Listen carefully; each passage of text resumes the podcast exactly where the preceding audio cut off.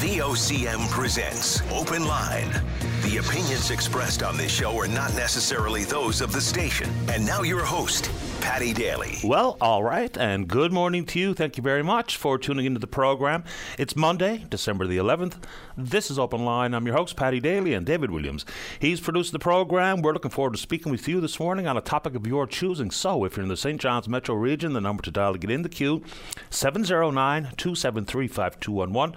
Elsewhere, it's toll free long distance 1 888 590 VOCM, which is 86 26. And here we go, two weeks until Christmas. Whew the year has flown by. All right, pretty successful weekend for the Newfoundland Growlers down at Mary Brown Centre, playing against the Maine Mariners. Beat them 4 2 yesterday. They take two out of the three game set. So that's their final homestand of the season. They are on the road for another little trip before the Christmas holidays. In 2024, a ton of home games for the Growlers on tap. So pretty good weekend for them. And we'll check in at the Para Cup. This is getting a bit stale. So the United States and Canada in the final one more time, and like always, the Americans beat Liam Hickey and Team Canada 3 0 in the final. Now they played during the round robin and it was a 5 0 victory for the States. This game was much closer. They had the same number of shots. The Americans scored two really quick early goals and then uh, polished them off with a, a late in the third uh, shorthanded empty netter. So that's eight straight Para Hockey Cup victories for the United States. They are super tough to beat. All right, interesting weekend for baseball fans and fans of sport. And it captured the attention and it reached a frenzied peak on Friday when the rumors were that the Toronto Blue Jays were absolutely in the middle of the Shohei uh, sweepstakes. So, former Angels superstar, unicorn, Shohei Ohtani so he signed with the uh, Los Angeles Dodgers for seven hundred million over the course of ten years. All kinds of deferrals and whatnot in place. I don't know all the ins and outs of the contract, but seven hundred million dollars. You know, people are rightfully saying that's pretty obscene money. It's the first half a billion dollar player in baseball. The next highest paid guy is his former teammate Mike Trout. I think his contract covers some four hundred and thirty six million dollars. But holy moly, it was also a real good case study in confirmation bias. So basically, people are leaning towards things that further bolster their opinion and or things they agree with or are, on side with. So for Jays fans who really wanted Ohtani, and I was on the fence, it would have been exciting to have him. But you know, you're seeing reports that he'd been in Dunedin to visit their Grapefruit League facility, and he'd been in Toronto, and he's meeting with the executives. And a Dodgers reporter actually said on Friday that his sources told him that Ohtani was going to the Jays, when of course turns out it was going to the team he covers with the Dodgers. So 70 million on the average. That's actually more than eight other teams in the league that don't spend 70 million on their entire roster. So, you know, the other side of that coin is for those fans who are disappointed, you know, that's a lot of money to wrap up in one guy. It really, truly is. You know, with the deferrals and opportunity to, you know, have some good ball players surrounding Ohtani. But whew, anyway, the confirmation bias was on full display, and I fell for it. You know, it's no big deal in sports because there's nothing really on the line when we talk about the big scheme of things. But in other social issues and political issues, confirmation bias rules the day, especially on social media. Anyway, a local sports note. Big shout out and congratulations to the Gonzaga boys varsity Vikings uh, winning the school's first male 4A championship in history. They beat Clarenville High School in volleyball 15 13 in the third set. So, congratulations to the Vikes in the volleyball. All right, it's an interesting one. It's on this date in 1931 that the Statute of Westminster was signed. So it granted total legislative, executive, and judicial independence to the Commonwealth realms of Canada, New Zealand, the Irish Free State, Australia, Newfoundland, and the Union of South Africa. Now we know there was a long road and lots of controversial uh, issues took place between 31 and 49. We'll get to 49 here now in a second. But some of the Commonwealths adopted the statute in full. Others only adopted it in part or ignored it, like the Irish Free State. They said the Irish Free State Constitution Act of 1922 already entitled the Irish government to all the powers contained within the Statute of Westminster, therefore, they ignored it. In Canada, it's commemorated as Statute of Westminster Day. It's mandated that on the 11th of December, the Royal Union flag, or as we call it, the Union Jack, is, is to be flown at properties owned by the federal crown where there's a required second flagpole or staff, flag staff available. So the Statute of Westminster Day, signed in 1931. And you heard Brian mention in the VOCM newscast. Now, we're going to get some details today about how the province is going to commemorate or celebrate the 75th anniversary of Newfoundland joining Confederation. All right, we remember all the debates and the referenda, and Canada became Canada's 10th province on 1159, March 31st of 1949. So on the ballot were three options responsible government, commissional government, or confederation. Eventually, confederation won out, and still lots of debate to be had about this number as well. 52.34% voted in favour of confederation with Canada. We'll hear sometime later this morning. Premier Furey is going to be at the rooms to tell us how the province plans to commemorate or to celebrate or acknowledge the 75th anniversary. Okay, keep going. So, PC leader Tony Wakeham displeased with the provincial Liberal government about all of the expensive ads that they're airing on television and playing on the radio, touting their achievements. Mr. Wakeham says, you know, given the fact that so many people are struggling, maybe, just maybe, this is an ill advised or ill timed uh, wave of announcements. Now, the government, this is nothing new, right? Governments do this to themselves all the time. It's the dislocated shoulder for patting himself on the back. So they say they have an obligation to create awareness about the initiatives and access to the different programs. So they'll talk about the poverty reduction program, income support uh, inclusion, uh, school lunch programs, other issues regarding like glucose glucose monitoring pilot program, pardon me, which was announced in October. They've talked about reducing wait times in emergency rooms. People don't really feel that one. But Mr. Wakeham goes on to also say he's pretty sure this has a direct connection with the pending by election in Conception Bay, East Bell Island. The PCs have their candidate in place, Tina Neary. The NDP have theirs, Kimberly Churchill. And we're anticipating, the nominations are open this week for the Liberals. But, you know, it does kind of feel like pretty heavy campaigning. That would be a real coup for the Liberals to win at Conception Bay, East Bell Island. The PCs have had that seat for about 20 years. Of course, David Brazil finishing up at the end of this year, but if you want to bring it forward, we can do it interesting connection people are making between healthcare and housing, and that's regarding the fact that the government is footing the bill for accommodations for travelling agency nurses and locums. Apparently, based on information uh, provided by the Health Authority, $2.5 million was spent to house travel nurses in hotels, homes, and apartments between the 1st of January and the 31st of August. The number with the pardon me, the region with the highest numbers out in Central, 129 travel nurses. The cost 1.2 million dollars. Here in the Eastern region, almost $970, $70,000 for 100 nurses. Western region, the least at $361,000. No numbers provided for Labrador Grenfell. But you know, people are saying that that impact is real when we talk about a very tight housing market and whether or not some prices have shot up because of this arrangement. Now, when the province is trying to provide healthcare professionals, it does come with an additional bill like housing, but those numbers are out there. Add to it, you know, just the reliance that the system has on these travel nurses and the disparity in pay and flexibility of schedule between the public health, uh, pardon me, the public registered nurses versus these travel nurses. But $2.5 million over the course of January 1st to August 31st in housing. Okay, in reference to one of the most common questions I get is about what's going on with the federal federal dental care program. Some new information coming today. Okay. So gradually going to phase it in throughout the course of 2024. They think that the application portal will be open as early as next week, starting with qualifying seniors over the age of 87. But it's going to take months upon months before they can actually claim their benefits.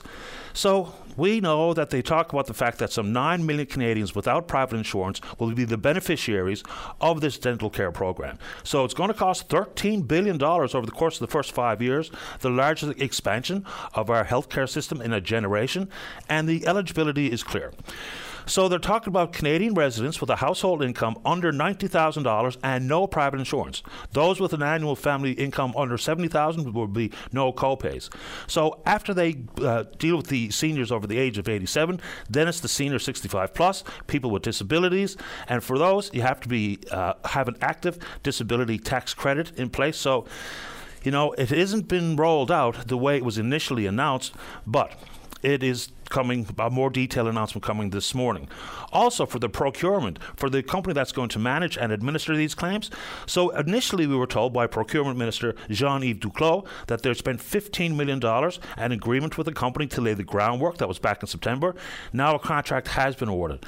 $750 million for Sun Life Assurance Company to administer these claims. So, for those of you asking me repeatedly about the federal dental plan, and I'm trying to get the information as best I can, now we know this morning a much more detailed announcement will be coming.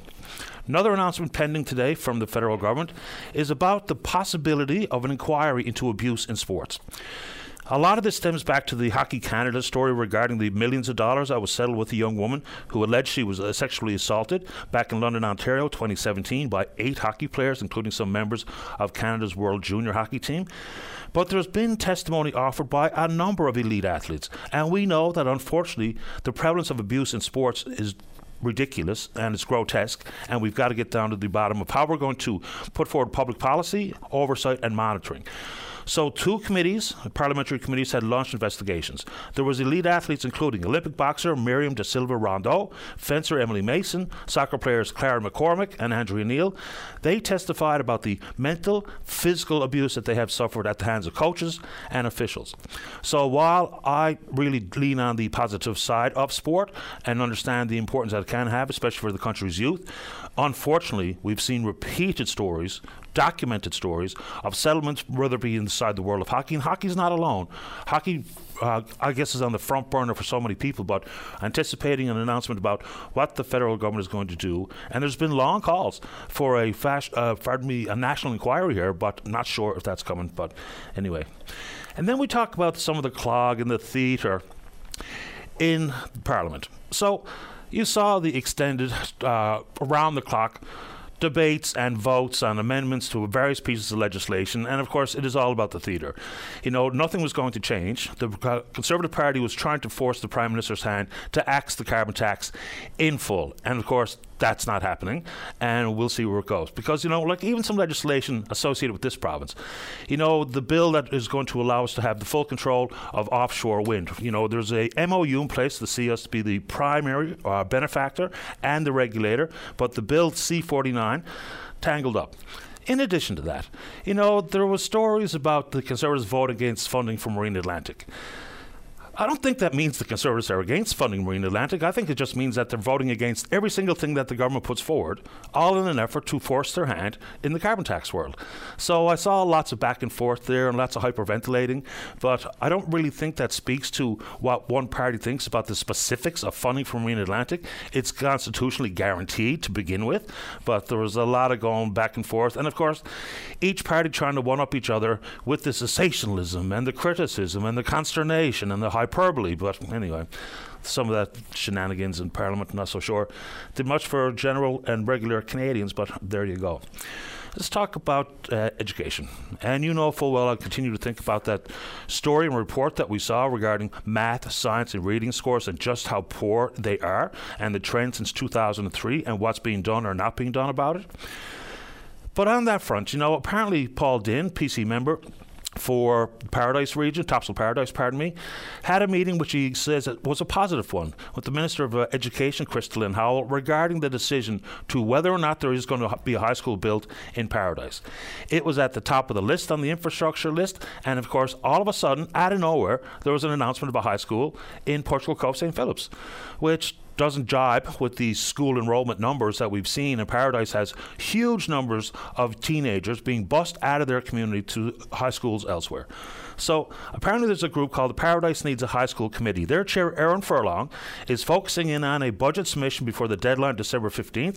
They're asking the area residents to go online, complete the budget survey for next year's budget. But Mr. Dinn says it was an encouraging meeting, and we'll see what that actually means in terms of budget. All right, I'll put this one back out there. So, inside the world of the trend downwards regarding math, science, and reading scores, there's got to be a variety of things in it, whether it be explicit instruction, enough time focusing on things like mathematics and science. But you wonder what the implication is of cell phones in school there, I haven't heard one legitimate good argument as to why students should be able to have the cell phone in their hand during the course of the school day. So some work being done now in the UK. Like there's already bans in place in places like France. In the UK, they're working towards this as well. So even in the United States, there was letters written to the US Secretary of Education, Miguel Cardona, talking about this generally unhealthy use of cell phones, period, but especially in schools. So they've got some numbers here to consider about just how common it is. So there's a group called Common Sense Media. They say, based on their research, that 97% of kids aged 11 to 17 were on their phones between 8 a.m. and 3 p.m. on school days for an average of 43 minutes. They pick, typically picked up their phone 13 different times throughout the course of the day. Most frequently used uh, usage of that phone would be for social media apps. We talk about the research they're doing up along here in Canada using brain imagery about social media, what that means for anxiety, depression, and lashing out in anger. Same thing just related to general phone usage. Since it became commonplace for young people to have a smartphone in their hand and a data package, we've seen increases in levels of anxiety and depression, and yes, lashing out in anger. Things considering concerning things like isolation and the lack of socialization and the attention span which has suffered because of things like TikTok. So I don't think it's an unreal conversation to have about whether or not it's appropriate. Now, if the teacher thinks that in part of the curriculum, the ability to use the phone could be helpful in in an effort to learn, okay. You know, it doesn't mean that you can't have your phone at lunchtime, It doesn't mean that your parents will be unable to reach you. Exemptions can be brought forward. For instance, there's some Bluetooth application that helps monitor glucose glucose levels. So things can be accommodated, but I don't imagine the cell phone usage in school is helping when we talk about the downward trend in some of those notable areas of the curriculum. But you want to take it on? We can do. It. Congratulations to the organizer and everyone who participated in the Mummers Parade this past Saturday in Bowring Park. The weather was dreadful, but apparently hundreds showed up, so that's very good news. A couple of more quick shout outs. One of the very most important voices in the world of advocacy for mental health and access to long term mental health is our good friend Christy Allen. She joins us every now and then on the program. We appreciate her time she had an idea to uh, buy a couple of Taylor Swift tickets, which are absolutely in high demand. They're like hen's teeth. So she put them up on a raffle, and they raised $38,397, all going to the Jacob Puddister Memorial Foundation. That's allowed that incredible group to be able to hire another staffer to uh, make available evening appointments. So bravo to Christy. And congratulations to the winner. I believe the lady's name is Leanne. So $38,397 raised for that effort. Absolutely brilliant. And congratulations to my old buddy Kevin Casey, now an author. He's been in the sales game for a long time. He's the co founder of the ad agency The Idea Factory, which does excellent work. He looked throughout the pandemic about his own life and work, and he didn't like what he saw, apparently. So he wrote a book based on a bunch of ideas that he's, I was going to say stole, that he co opted from Seinfeld, Costanza's. So looking at George saying that nothing he's done in his life has met with any success, so try the opposite. So he wrote a book. It's called Unselling 14 Unconventional Principles Reduce Sales Anxiety and Increase Sales is available online right now through Amazon. It's one of their best sellers. So congratulations to Kevin if you're in the sales world. This is a must read. All right, we're on Twitter. We're VOCM Open Line. Follow us there. Email address is openline at VOCM.com. And my favorite is when you join us live on the air, just like Val, wants to talk about home care. Don't go away. Welcome back to the program. Let's begin on the top of the board, line number one. Good morning, Val. You're on the air. Uh, good morning, um, Paddy. Uh, this is my first time calling. And I'm calling about an important issue. That's home care for seniors. Yeah. Um, my wife, um, in the last year and uh, a year and four months, she developed cancer, and on top of that, she also uh, developed dementia. I looked after for um, two years and four months and it was unbearable, so I sought the help of home care. Unfortunately for me, it turned out to be a very uh, bad event, uh, events that uh, should be changed. What happened? Well, I uh, prior to her passing on November the 19th, uh, two days before that, we engaged a home care worker because I couldn't take it anymore. And then on the, the 19th, she passed after we had the uh, home care worker for two days. Okay, now after she passes, then I get a big whopping bill for two days for $410 from the uh, uh, home care company. And I thought that was outrageous. Uh, we had uh, the Central Health intake uh, gave us a $500 a month for 120 hours um, for $500. and I was um, going to uh, go to the seniors advocacy to get that changed because I thought it was too much because um, uh, on a limited income I shouldn't have to pay that much. So, but anyway, with a uh, 410 whopping bills for a bill for uh, they say 16 hours, but actually was only uh, four hours the first day, which was fine. And then they charged me 12 hours, which in actuality is not true because uh, the home care lady was only here from 10 to 1 o'clock where we took her to the emergency in Botwood. Twomey Center. So, in actuality, it's only seven hours that they should be charging me for. But they're charging me a whopping four and ten dollars, which is not fair. I have written a letter to the home care expressing my uh, concern that they were overcharging me, gouging me, and they say, well, it's the policy. They blame always blame it on the policy. Intake in Gander, they blame it on the policy. But um, so the policy then uh, needs to be changed.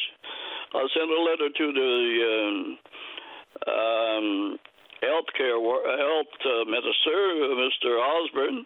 Never heard a word. I called his um, his communication director. Never heard a word. And so I sought the help of uh, the politicians, of course. Uh, uh, Mr. Dinn, Paul Dean Forsey, which is uh, the member here in Exploits. And uh, so uh, up to now, there is no recourse. And the legislation has to change. It has to change for the best of seniors. They say in the accord that they want uh, seniors uh, to uh, live at home in their last stages, and yet they're not doing anything to help them the world of healthcare has to change, or home care, pardon me, has to change drastically. You know, there's lots of conversations about what they call aging in place. Before we get into that, my deepest condolences on your loss, Val. I'm really sorry. Thank you very much. So, uh, when the you know, when you approach the company that provided the home care worker, and you tell them, well, you know, you're charging me for hours that were never worked, how do they respond? They respond uh, that you know, that's what it says in the policy. That's what Central Health is saying, and uh, they said uh, that uh, they spend my money first.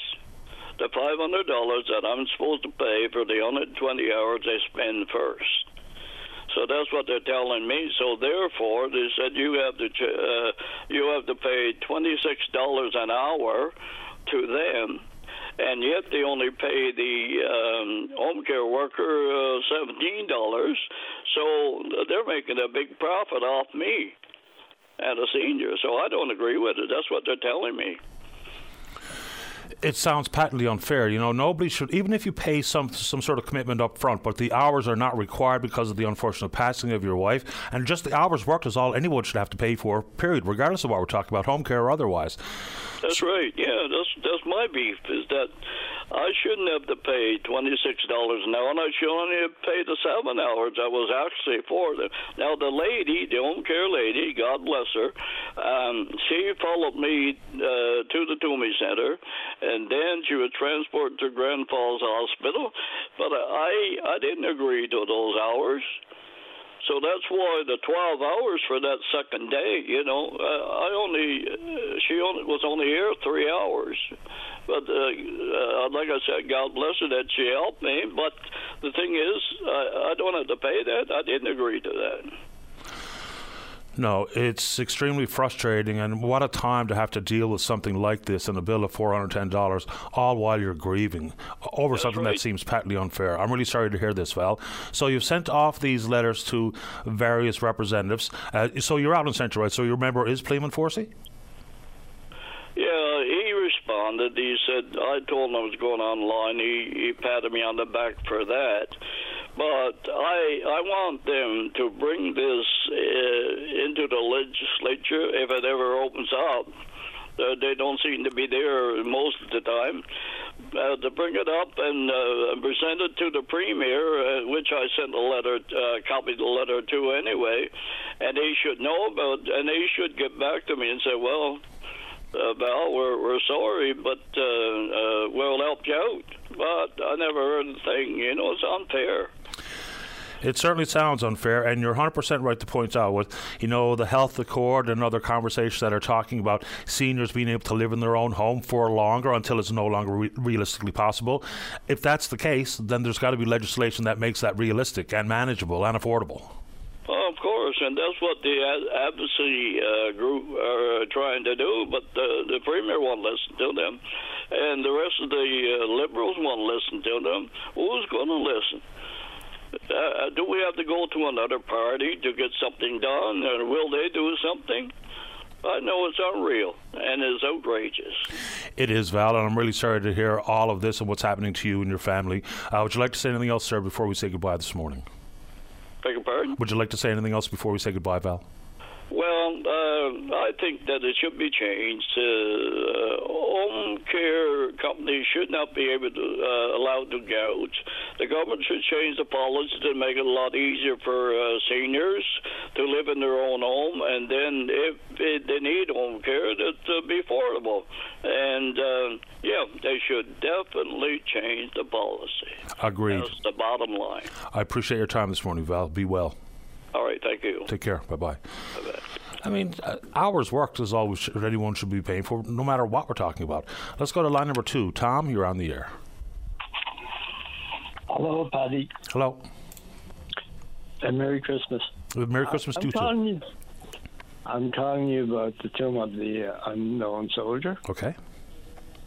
And while uh, the government is looking out to go and buy a new one, uh, excuse me, I'm tongue tied here for a minute.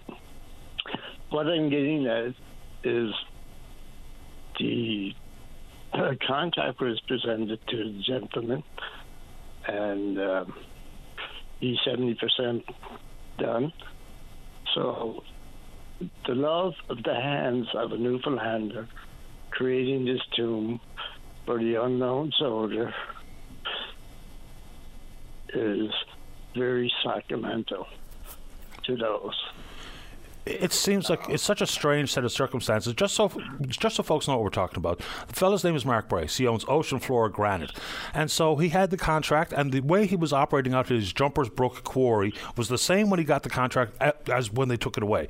So apparently, the thieves got in and took away his ability to be hooked up to the provincial electricity grid because they stole the copper wire. So he's been operating with a generator. But that was exactly the case when they gave him the contract. So nothing has changed, and yet lo and behold, he doesn't. He, doesn't he's unable now to complete the project of which you're right. He said last week on this program that he's 70% complete. And of course, then he was using uh, granite from this province. The black granite, the Newfoundland black granite, which they call black gabbro, also using labradorite stone, known as blue eyes. So it had all of those really meaningful connections, and now they're all gone. Yes. Uh, and to give a take on that, my great uncle served in the First World War, and he was shot on July 1st, 1916, and died three days later. So to have that tomb come from another country that is not our rock,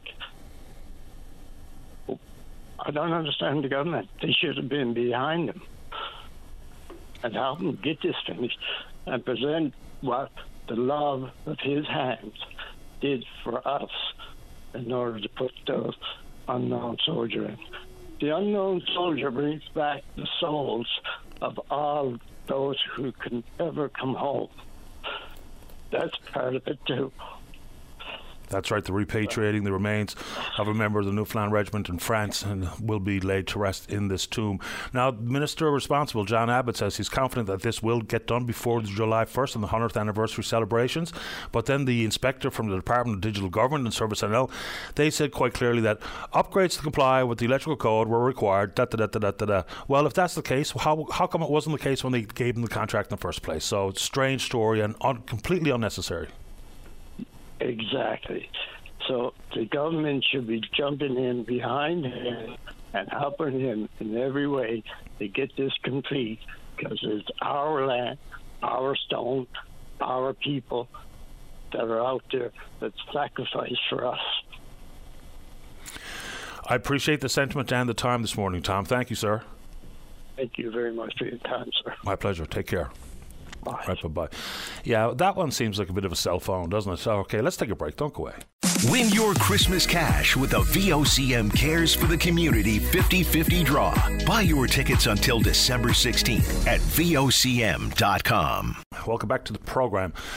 Let's go line number five, say good morning to the Liberal member for Virginia Waters Pleasantville. He's the Minister of Environment and Climate Change. That's Bernie Davis. Good morning, uh, Minister Davis. You're on the air. Good morning, Paddy. How are you this morning? Not too bad, thank you. How about you? Good, good, excellent. Uh, just wanted to touch base uh, about uh, the visit to uh, COP28 Okay. in Dubai. Where would you like to start?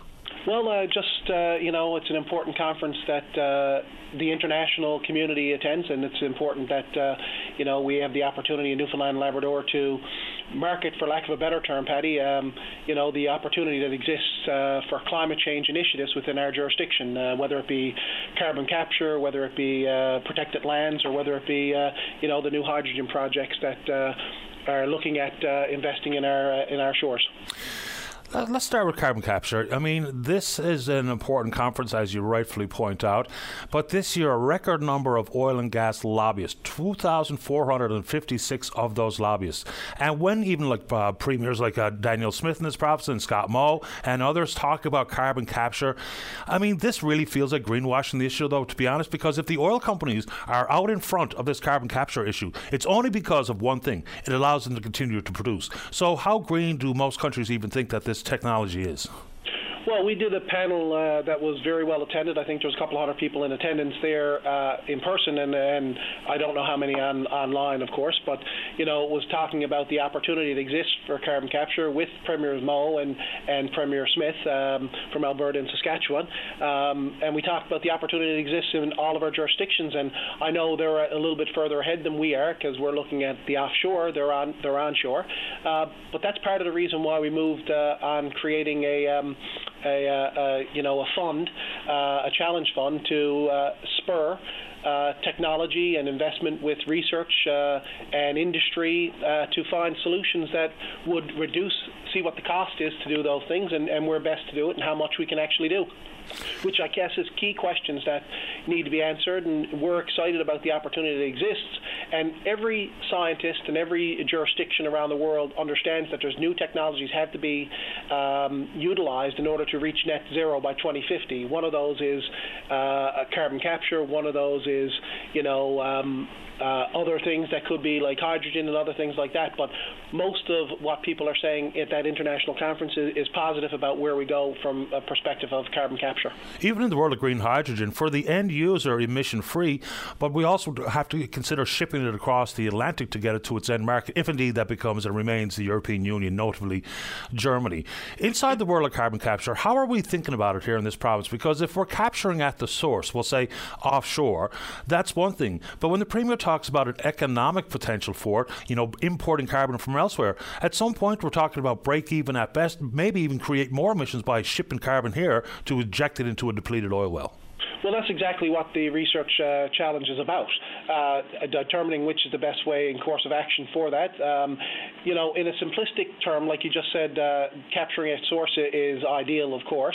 You know, obviously uh, we have a, a, um, a platforms, we have a skilled labor force, we have, uh, you know, a skilled uh, technical expertise over the last number of years and decades that has allowed our staff to and employees able the ability to transition very quickly to something like this with a little bit of tweaking of technology and a bit of training uh, we should be able to uh, to pivot in those areas. But you're exactly right. Some of the technologies about transportation of this product uh, um, the opportunity that exists not unlike hydrogen and we talked about before you, you, transporting ammonia transporting hydrogen. All of those things are going to be technology driven, and there's going to be technological advances made that are going to allow those things to happen over the next uh, number of years. Um, uh, that'll be much more efficient, uh, and we've seen that with battery technology with respect to EVs as well as uh, charging infrastructure. So those advances, because the best and brightest, and that's one of the things I guess that you feel when you when you go to COP is the the way to the the entire problem and challenge that we all face as a global community, but also, you know, you see that there's so many people, as you mentioned, uh, one group. Um, but there's so many people there uh, engaged in trying to make the right decisions as fast as we possibly can to transition uh, to reducing greenhouse gas emissions.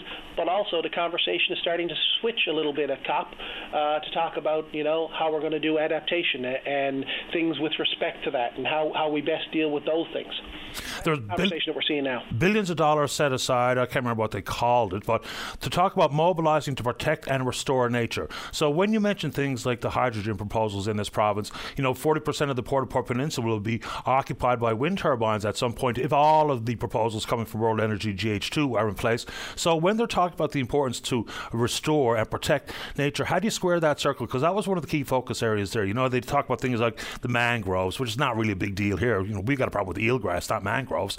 But how do you square that circle? Protect nature, yet some of these, the footprint for the onshore wind projects are pretty massive. Yeah, there's no doubt. There's a balancing act that needs to occur, and that's part of the reason why we've we've announced 10 protected areas now. We're working on three with federal and indigenous governments uh, right now that are both marine protected and terrestrial protected areas that we're going to continue to work on. Um, I met with one of their indigenous governments to discuss that very projects that we're talking about uh, with partnership uh, with them, and this this only happens with uh, you know a multi-pronged approach. Um, not only is it you know carbon capture, not only is it uh, protecting lands, it's also looking at new technologies, doing things better, like moving uh, oil to electric. What we're doing in our province, transitioning uh, people from the use of oil-fired uh, furnaces to electric uh, furnaces. Those things are all making a difference because you got to remember that our emissions are coming from a bunch of different areas. Um, you know, transportation accounts for some 35, 40 percent of our emissions in this province, equal to that in the, the big industry. And we've got the Management of Greenhouse Gas Act in this province where we're uh, ratcheting down on industry every year, where they've got to do better. And every year, as a collective, uh, we've done better than what we've uh, put in place uh, for our Management of Greenhouse Gas Act, which is an important piece. Do we have to do more? Absolutely. How does it dovetail with the announcement last week from the federal government regarding emissions, a cap on emissions for the oil and gas sector? So, you know, it's a bit more modest than people thought it would be. So, what's the implication for our offshore today and in the future with that announcement last week? Do we know? We, we don't know as of yet, Paddy, and that's the honest truth of it. What we've got is staff in my department as well as the federal government working very closely on looking at those uh, the parameters. It is a framework, as we said, it's a national framework, so we've got to work within that uh, process. But you know, it's early days in that process. It was only announced late last week. Uh, we're still working through that process, and we, once we have a little bit more of a handle on that, working with the federal government. Um, we're going to be able to let you know where we stand exactly on that. I know some other jurisdictions across the country are not as happy uh, as that, and, and we're we're staying. The jury's still out on that yet. You mentioned the oil to electric program that the province announced, and there's various pots of money, but still some confusion out there. You know what could be considered a primary source of heat, and regard the ability to get home insurance. So, what do you know? What can you tell us about a central heat pump being the primary source of heat and getting home insurance?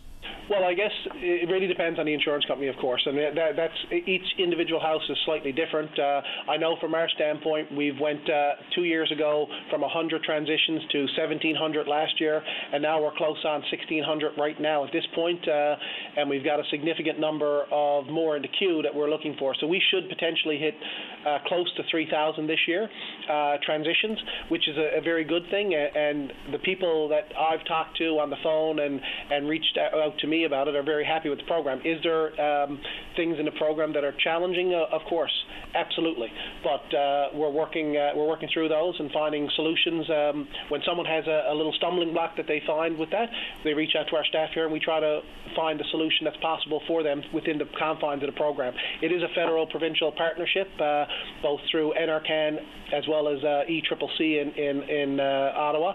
So you know it is three parties, three different departments involved. So we're working very closely with them to see if we can find any more availability for people that may uh, be falling through a little crack that may exist. You've been taken to task for a photo that you you posed for with Rick Smith, no friend of this province, former head man at the IFAW anti-sealing group, to say the very very least. Did you know who he was, and if so, why pose for a picture with a fellow who, has, as I said, is no friend of this province? Yeah, so I, I did know who he was. Uh, he's uh, chair, uh, I think, of the Canadian Climate Change Institute. As climate change minister, I think it's incumbent on us to have conversations with people. And, and the funny thing about the, the picture, Paddy, is that it's uh, it was about a two-minute fleeting conversation when he was. I was coming out of the Canada House, which is the pavilion, the Canadian pavilion there, and he was going in. And he said, uh, "I run into you only at COP. This is our second time we've met each other, and it was at COP both times. And um, so we have no relationship. And my views on the seal hunt are completely different than his views. Uh, and I don't know what his views are because I've never had that conversation. I know what his past views have been. I don't know if he's uh, educated himself and wised up to the fact that it's very important for us to expand the seal hunt. Uh, I would hope that he's gotten smarter in his older age than uh, than uh, more foolish. Appreciate the time. Thank you. Thanks, Paddy. Take care. Bye bye. Minister of Environment and Climate Change is Bernie Davis. All right, uh, quick note before we get to the break and come back and speak with Todd. So I mentioned the Growlers' success over the weekend. You know, took two, two out of three against the Maine Mariners. Also, want to say congratulations to our very own Chris Batstone. He's been the in-game voice, whether it be back to the Fog Devils and the Ice Caps and the Baby Leafs, and now, of course, with the uh, Newfoundland Growlers. 20 years, Batstone. They celebrated that over the weekend, so congratulations to my buddy Chris Batstone. Let's take a break. Don't go away. Welcome back to the show. Let's go to line number four. Good morning, Todd Churchill. You're on the air. Hi, Paddy. How are you doing this morning? Doing okay, thank you. How about you? Not too bad. I just called to speak about the upcoming by-election in Conception Bay, East Bell Island. And as you know, my wife Kimberly is uh, the NDP candidate for for the the election.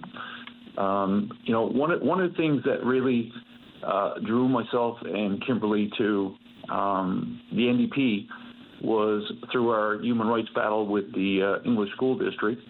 Uh, you know, the NDP was really there for us and supported us. And when we reached out to others, other politicians, certainly liberals, uh, no support there, no surprise. Uh, you know, we in six years we were never ever contacted by an opposition uh, education critic. Not not in six years. You probably find it hard to believe. And I'm the first to say that I've always been a PC supporter.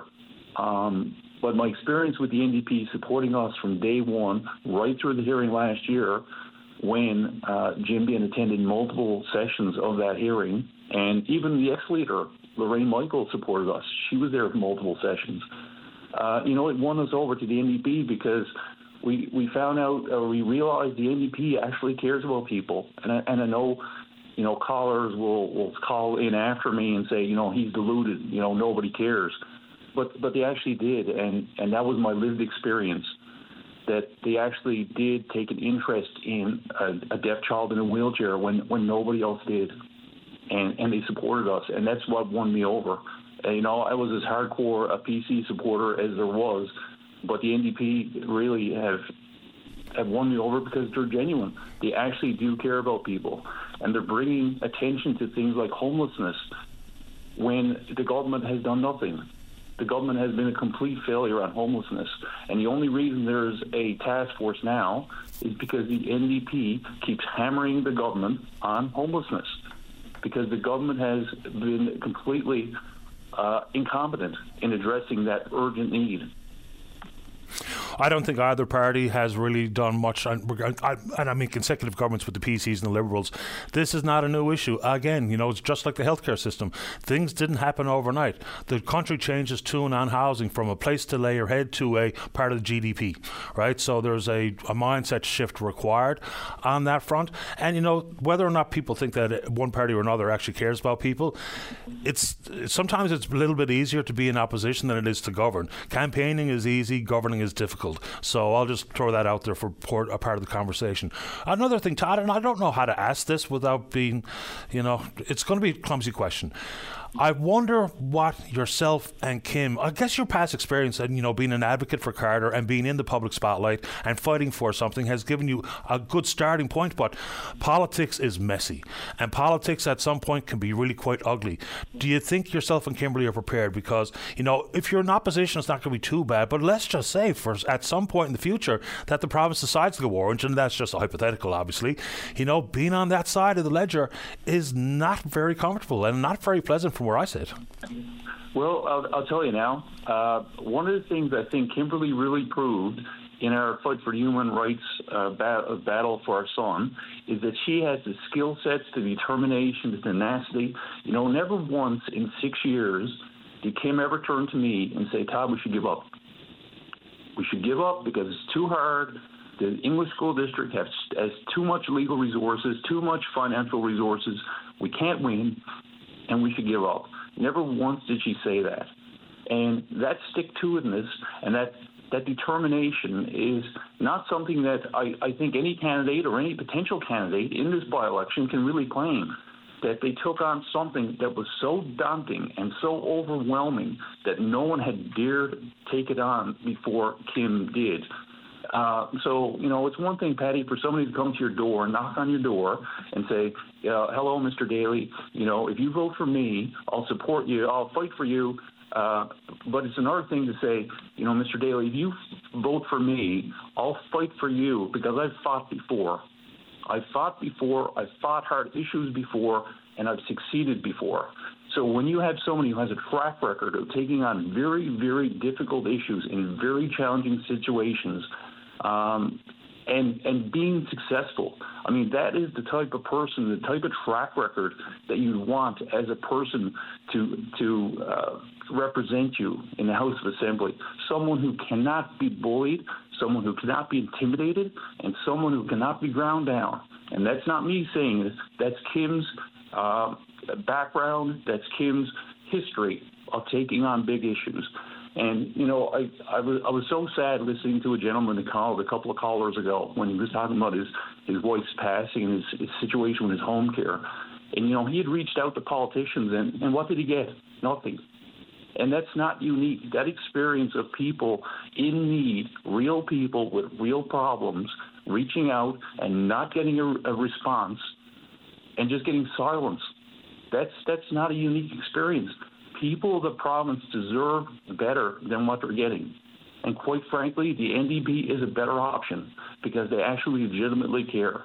And I'm, I'm speaking from lived experience. And, and again, I'm the first to admit I was the most hardcore PC party supporter there was, and they won me over because they're actually genuine.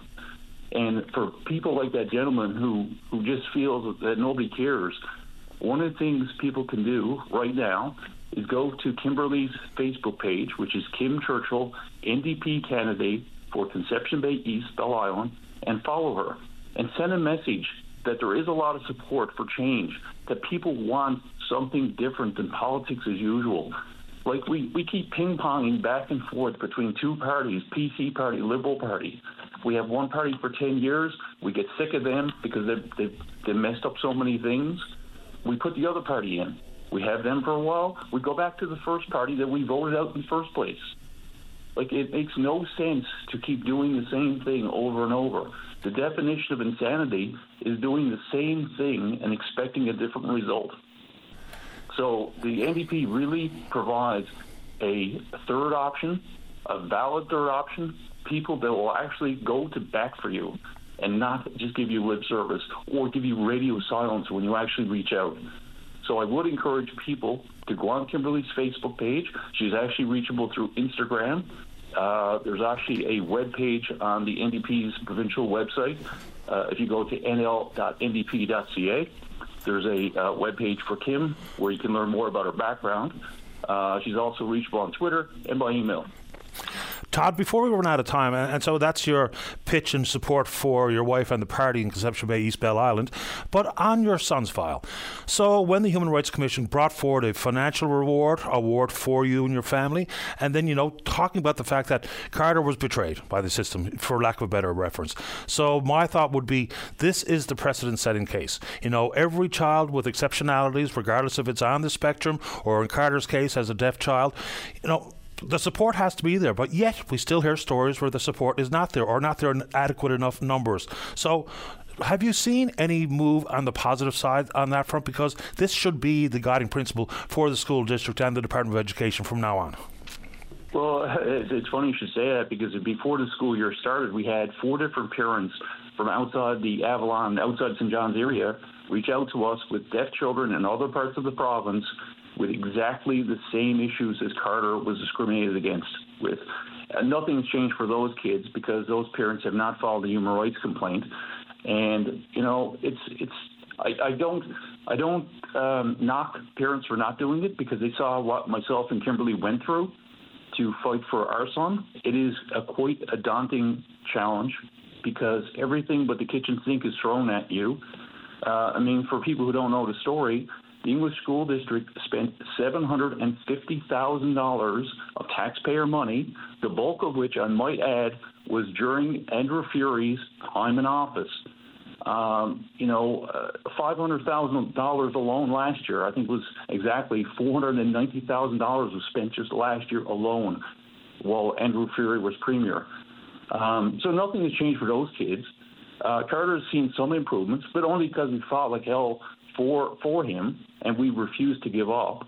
Uh, that's the only reason. It's not because they've had some sort of uh, epiphany that now suddenly they've said, "Oh my God, we're, we're we've done wrong, and we're gonna we're gonna be better."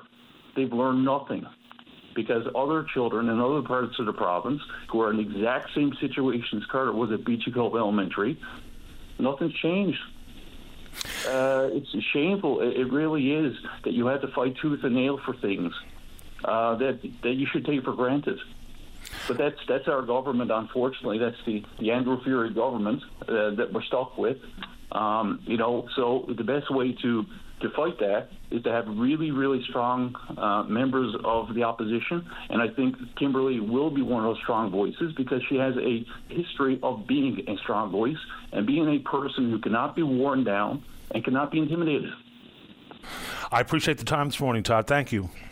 Thank you so much. Take care. Bye bye. You know, on that front, even when we hear from the Association for the Deaf, there's something like five or six ASL interpreters in the province. So no wonder people in that community are speaking out.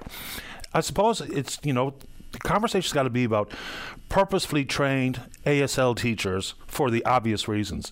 I don't know how many people at this moment in time at Memorial University who are working towards their education degree are also working for full on trained and fully competent in American Sign Language because that's their language. We talk about speaking to people in their language. And of course, you know, people who are newcomers trying to learn English and what have you, 100%. But for Carter and others, ASL is their language. It's not English, it's ASL. So, anyway, let's take a break. We'll come back. Mike's in queue to respond to Minister Davis. Don't go away. Make a request anytime by calling 709 273 5211 or 1 888 590 8626. And your request just might win you a cozy VOCM winter toque. Your Merry Christmas station, your VOCM. Welcome back to the program. Let's go. Line number one. Mike, you're on the air. Hey, Paddy, good morning. Good morning. Uh, Paddy, before I get into the topic, on a completely different topic, uh, young Mr. Newhook, who's been doing so well as a hockey player from Newfoundland, Labrador, playing for the Canadiens, uh, was injured. Uh, but I, I haven't seen the details on it. This shouldn't take very long. Uh, and for those who are not into hockey, forgive me, but I'd like to know it. And this guy seems to be, Paddy seems to be tuned into that kind of stuff. What What's the details on him? What What's he's, going on on that? He's injury? out for ten to twelve weeks. He's got a high ankle sprain and a fracture. Wow. Yeah. So, so young in his career. What is he, 21 or so? Uh, Alex is 20. No, he's older than that. Alex is maybe 22, 23. Yeah, yeah. I mean, I, I, I grew up in the. He grew up on my street. You know, we've known each other for uh, his entire life, and it's really sad state of affairs to break your ankle like that and the high ankle sprain, which is a terrible injury. He's going to get to come home for Christmas, but he's got to stay close for treatment, of course. And uh, anyway, it's really too bad. Hopefully, he's back as soon as possible. Well, please God, you know, it's a, yeah, it's a, it's a tough one to face. I'd, I'd met the young fellow once or twice. My, my grandson played hockey in the league. He did all the way through and, and that type of thing. So I guess we all like to, you know, what do you say, attach ourselves to somebody who's doing really well. Uh, I, I wish him well. I hope he gets over that. Yeah, me too. I know it's a tough, it's a tough hit. Uh, Paddy, I, I called. Uh, I hadn't intended to call this morning. Um, I had a very solid weekend of some uh, distress, medical distress, which is now passing, please God. But um, uh, heard, I heard Mr. Davis call this morning, and uh, that gave me a bigger headache than I had all weekend. Uh, I have deep concerns for the position of Newfoundland and Labrador in the climate change actions that are on the go right now and conservation because they're tied together, Paddy. These are no longer separate. These are now climate change and conservation and protection of the environment. It's all lumped in together now in the UN. And uh, and it's all being discussed, as you pointed out in your comments, at these COPs, these these countries where they all get together and have a big, uh, you know, mug up and have a discussion on how they're going to go and save the world type stuff, which is really important stuff that they talk. But New, but, but Newfoundland and Labrador, from what I hear from Mr. Davis, seem to be on the outside looking in. They don't seem to be you know, uh, I, I, we sent a lot of people over to Doha, for example. I'm assuming the minister doesn't travel alone, and there's probably other contingents as well.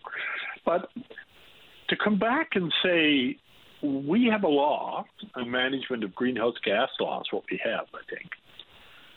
But that's going to be overruled by a new framework being developed by the federal government, and they will talk to us. Now, maybe I missed that. They will talk to us, they will consult with us. And then, in the same breath, almost, and you raised it, thank you for that, this very charming picture. I mean, Smith, as anybody knows him, he's a very charming guy and very accomplished. And he was an animal rights activist. And yes, the International Fund for Animal Welfare slammed our tourism and shut down our markets and everything else. Mr. Smith himself is a very nice fellow, very committed to what he does. So there was a pitch there, and you raised it. You got this picture this year, sort of, you know, they speak smile. He said, "Oh yeah, that was only two minutes." Of course, there was another big picture, a bigger picture at the COP in Egypt that Mr. Davis was at. And it was tweeted out in a beautiful team picture and really looking forward to working with Mr. Smith, Mr. Davis says. Mr. Davis rightfully pointed out, Paddy, that Mr. Smith is part of the Canadian Climate Institute. So you got to talk to these guys. He's right. But then you have to know what the Canadian Climate Institute is. Do you know what that is, Paddy? Not necessarily, no. Well, I'll tell you what it is. The federal government of Canada under the Department of Environment and Climate Change Canada, and that's headed up nowadays by Mr. Mr. Guilbeault. Guilbeault, forgive me, I can't pronounce, never pronounce his name correctly. Steven Guilbeault, I believe it is. He's a former Greenpeace activist who actually was forced to apologize to Aboriginal groups for his behavior and what Greenpeace did on the uh, protest movement to them.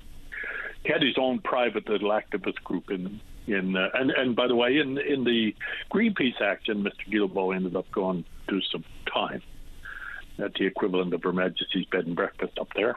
He had his own little company, his own little group in Quebec to protest everything. Animal rights activists again. He is now the minister involved for climate change and environment. And to support him, he put out a request for proposals for a group that would provide independent and expert driven analysis to help Canada move toward clean growth in all sectors and regions of the country. And this is on Canadian Climate Institute's website, and I'm plucking this out of the air. It says our work is currently supported through a five year contribution agreement with who? The Environment and Climate Change Canada. Mr. Guilbeault. Okay, I'm sorry. Well, What's the point you're making on that front? Just so I'm sure we'll okay, make sure. The I'm... point I'm making on this fund is this is not a oh my goodness moment. This is oh well, yeah, we met and said hi.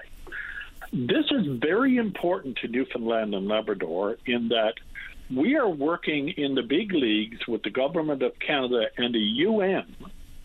And on the other side of the coin from us, is a group who are gathering information, supposedly information, that's going to impact this uh, new framework agreement that's put on, and it's led by somebody who know who did serious damage. The group did serious damage to us and still has. And yet, Mr. Davis seems to be dancing around it. And what is he doing going to Doha with, with the whole group and spending a barrel full of money just to fly I'm sure. and we don't even have a framework agreement with the federal government. So, yeah, do, am I? Am I? Do I get annoyed when I've seen this so many times in my life? Do I get annoyed with the hearing Mr. Davis dance around this this morning? Indeed, I do. That's not performance. We should have had the framework before we even went over there. We don't even know what we're talking about over there because the federal government hasn't yet told us. So, uh, are you talking about an emissions cap framework? Yeah, well, that's part of it. The emissions cap framework is part of it, but what what's part of it now is that, and what most people don't seem to get, and what's really a threat, or it could be a real positive, is done right to Newfoundland and Labrador, is the, uh, the, the emissions cap framework is part of climate change businesses on the go. Also, a part of climate change are a lot of actions related to the ocean, to ocean conservation. It's all tied in together now with the federal government. The Canadian, the Climate Institute, and Mr. Guilbeault, they control a thing called the Fisheries Act 2019 and all of that, you heard about talk about these groups they're meeting with, the Aboriginal groups they're meeting with, and the protected areas they're meeting with, all in the name of climate change, but it's conservation. And this is all all important stuff. This is critically important stuff to Newfoundland and Labrador's future. This can be a huge positive thing or a huge negative. And I don't think Mr. Davis understands that. I really don't think. I think it's way above him. It's floating above him. He really should resign out of it at this point in time, unless he brings himself up to date. It's tied together. And uh, and this man, uh, yeah, fine, Mr. Smith, fine. He's no doubt a nice man. He's a fine man. I've spoken to him in the past.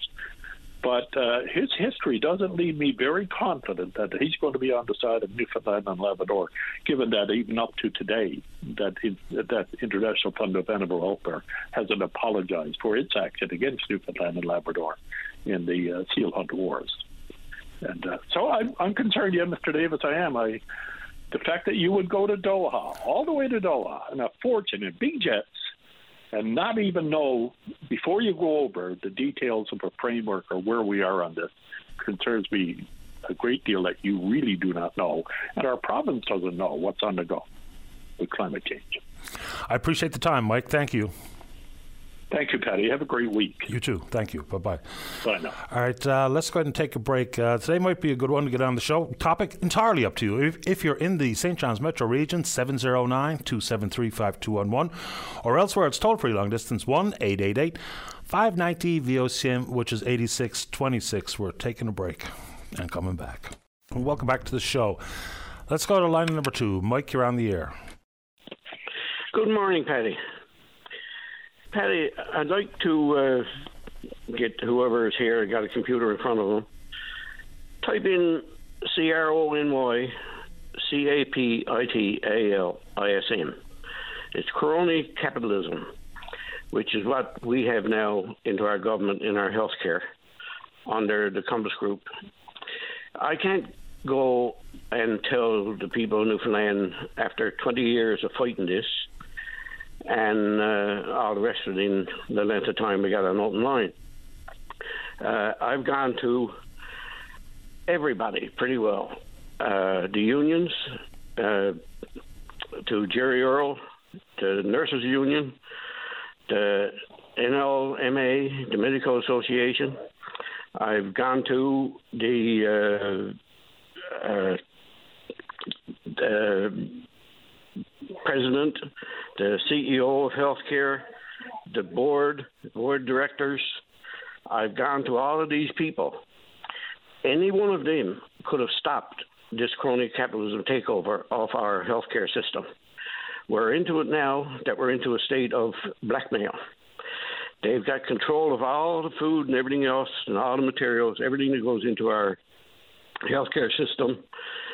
And we got no say over how much money that they make over it.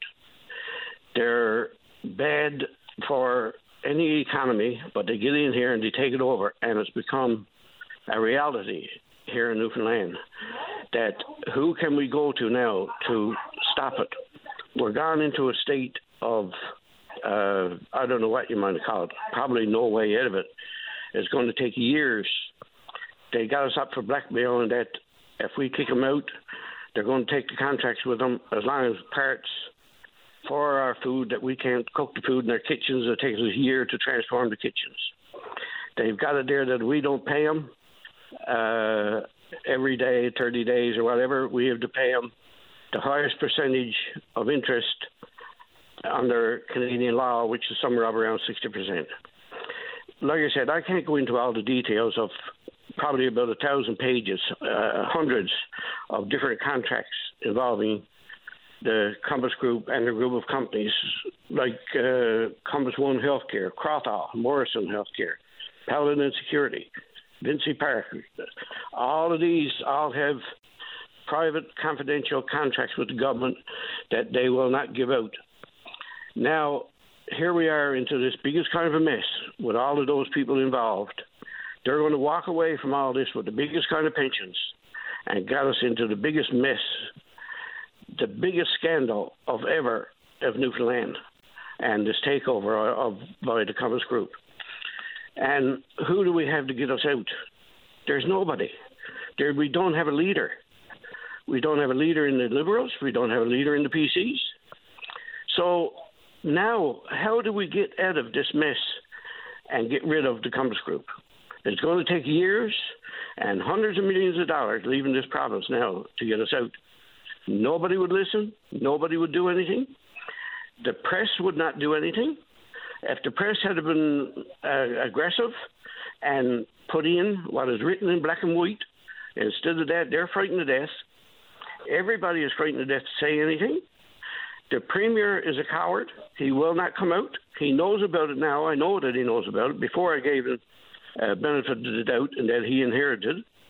But now it's up to them to get us out. But how do they get us out? That is the thing. Because right now, everybody basically has to go. All the leaders of Eastern Health, the Auditor General, the uh, Chief Procurement Officer, all of these people here had a role to play that could have stopped this. Well, you're not getting out until the contract ex- expires. Well, no, but see, they've broken the contracts in that if we had enforcement by the Auditor General and the Chief Procurement Officers that they're supposed to abide by the rules and regulations of this province. And uh, so they've broken the contracts and what they had. There's enough loopholes there that uh, we could get out of the contracts.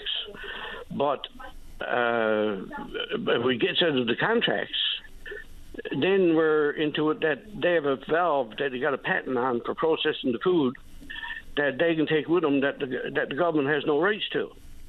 So how do we cook the food for our hospitals and that and stuff? This is where now we're going to a point that these people are blackmailing us. They're a criminal organization. They're, you know, they take over this. Well, Newfoundland is not the first place that had them taken over. They come in here and they bribe the politicians. They bribe the boards, but the boards. Uh, bribe? Yeah, bribe. They they're known for bribery in around the world. Yeah. They're known for bribing bribing government officials and uh, those leaders of institutions and that and everything else. Uh, Newfoundland is not the first place, and they've been charged. They've had well, they're they're good at hiding their scandals and paying off people. And here, Tom Osborne. Tom Osborne said, "Now uh, I I got to get this right because I got a job believing what he said with this uh, virtual care contract. He said that, like that the Compass Group were going to get it, and then he was going to talk to uh, Dr. Young with the association that had the other other uh, request for proposals in. So what's he going to do now? Going to pay off Dr. Young to say nothing? Well, but he's still giving the contract to to Group. This is where I don't understand what's what's happening. But that meeting is not going to that meeting's not going to be between uh, Dr. Todd Young and uh, Minister Osborne. It's going to be between Dr. Young and the procurement office. Oh well, that's what I don't know. Like I said, I, I, I'm open on that one yet as to what what's going to happen with it. But uh, like I said, it's still gone to the Compass Group. So I, I don't know. Uh, it's uh, like, like, I said, look, uh, Paddy, as you know, and if, if, you know you're reading up onto it, and so should all Newfoundlanders. Newfoundlanders have got to get and read and educate themselves of this type government, of what they're doing, and it's all for the the point of uh, people who believe that everybody should work for the benefit of an elite few. And all right. So I appreciate the time, Mike. Another 30 seconds before I take another call. Well, Paddy, all, all I can do, uh, begging people of Newfoundland to educate themselves onto this, look into it for yourselves. Go in on the Compass Group, go in on crony capitalism, take a look and see what's going on here in Newfoundland. It's not a free, we don't live in a free de- uh, democracy anymore. Uh, free trade, a free market competition, that's all suppressed. And everything is just bought from the Commerce Group. Appreciate the time, Mike. Thank you, Paddy. Take care. Bye bye. You know, when we see expansion in the private offerings, you know, there's clinics here in the country where you can put $25,000 down and get your hip or your knee replaced. There's long been, of course, dentists as part of healthcare who are, you know, private contractors for all intents and purposes, GPs in their own clinics are subcontractors of the government. But inside the world, like, you know, I think there's legitimate questions about entities like the Compass Group because how can anyone explain to me that we don't have the horsepower and or the ability to set up things like dietary uh, issues regarding healthcare? Why not? I mean, we did in the past. How can that not be the case anymore? And then with you know trying to fill in the gaps with things like virtual care expansion, whether that be Teladoc or Medicuro or anything else, has been in play for a while. I think the pandemic shone a very bright light on how that's going to be part of the public healthcare offering in the future. People, I think, rightfully have questions about the amount of money we're paying for the 811 service service when how many times does someone call and what, what happens? They get referred to a family doctor. So basically, we pay two bills for the same reason. Anyway, let's take a break. Uh, when we come back, the House Leader for the official opposition is Andrew Scheer. He's in the queue, and then we're speaking with you. Don't go away. Start your day off right. Get the latest updates on news, traffic, and weather conditions, plus interviews with today's newsmakers. Your go-to source before you get on the go. 5:30 to 9 a.m. weekdays. Your VOCM mornings. Welcome back to the programme. Let's go to line number four. So, more to the Conservative Party member for Regina Qu'Appelle. He's the House Leader of the official opposition. That's Andrew Scheer. Good morning, Mr. Scheer. You're on the air. Good morning. How are you doing today? Very well, thank you. How about you? Oh, pretty good. Uh, trying to get caught up on some sleep. Self-imposed, self-inflicted wound. we had uh, we had a voting marathon, as you probably know by now, last week, uh, conservatives are doing everything we could to fight the carbon tax, and uh, we're going to try again this week with uh, as many tools at, at, our disposal to block Justin Trudeau's economic agenda that's causing so much pain and misery on Canadians. So, inside the world of the opposition, which is a critically important role, but what do you say to the argument that this is political theatre? I mean, the government, with the minority parliament and the supply and confidence agreement, and every party in the House is on side with a price on pollution as opposed to the Conservatives. So, basically, you're opposing what everyone else in the House is in favour of. So, this is no more than theatre. No, not at all. I mean, we uh, we have an obligation to fight for Canadians who are suffering from the carbon tax, and uh, it's causing more and more misery on hardworking Canadians. After eight years of Justin Trudeau, we see working Canadians who who who have never had to resort to social safety nets before, uh, going to food banks or moving out of their homes, and moving back in with their parents. Uh, the carbon tax is, is a big part of that. It it is responsible for almost 33 percent of the extra inflation that is plaguing Canadians. And we were sent to Ottawa to do a job, and the opposition has certain things it can do to help highlight the failures of a government or to delay the government's agenda. And that's exactly what we did. And, uh, you know, throughout the, the, the, whole course of the exercise, we, we, were hoping that public pressure might become to bear on, on some of those uh, NDP and Liberal MPs who may represent rural areas or First Nations or uh, have heard the heart wrenching story from their own constituents and give them the opportunity to reflect on their mistake and uh, and join us in opposing the carbon tax. The Bank of Canada uses pretty interesting numbers because there was a lot of conflation going on out there regarding inflationary numbers and pressures, and two different answers to two different questions from the Bank of Canada. They say backing out the carbon tax, you know, is less than one percent of the inflation that we're seeing over the course of you know, and that would uh, that would cease to be an issue after one year. So how do you, you know, there's a disparity across the country too. It's vastly different implications here versus maybe in the prairies versus the west coast of the country. So, how do you use the Bank of Canada's numbers when they talk about carbon tax and the uh, inflation? Well, you, you, are absolutely right that there's a lot of numbers that, that, that float around. But remember, when we're dealing with inflation, uh, a percentage point is huge. Uh, right now, inflation is running at about 3.8%. Target is 2%. Isn't so, the most recent uh, number 3.1%, though, in the update uh, from well, last week? Sorry, uh, yeah, uh, well, yes, but uh, I was I was factoring in the, the, the food inflation, which uh, which was higher than that. But but when we look at what the uh, Bank of Canada governor said at committee, he said that the carbon tax was responsible for 0.6 of a percentage point of that inflation. So if we have to get from now 3.1 down to two, uh, that that's a huge uh, percentage of, of, of, where, of what Canada needs to do to get back to target. When we get closer to target, then interest rates can start coming down.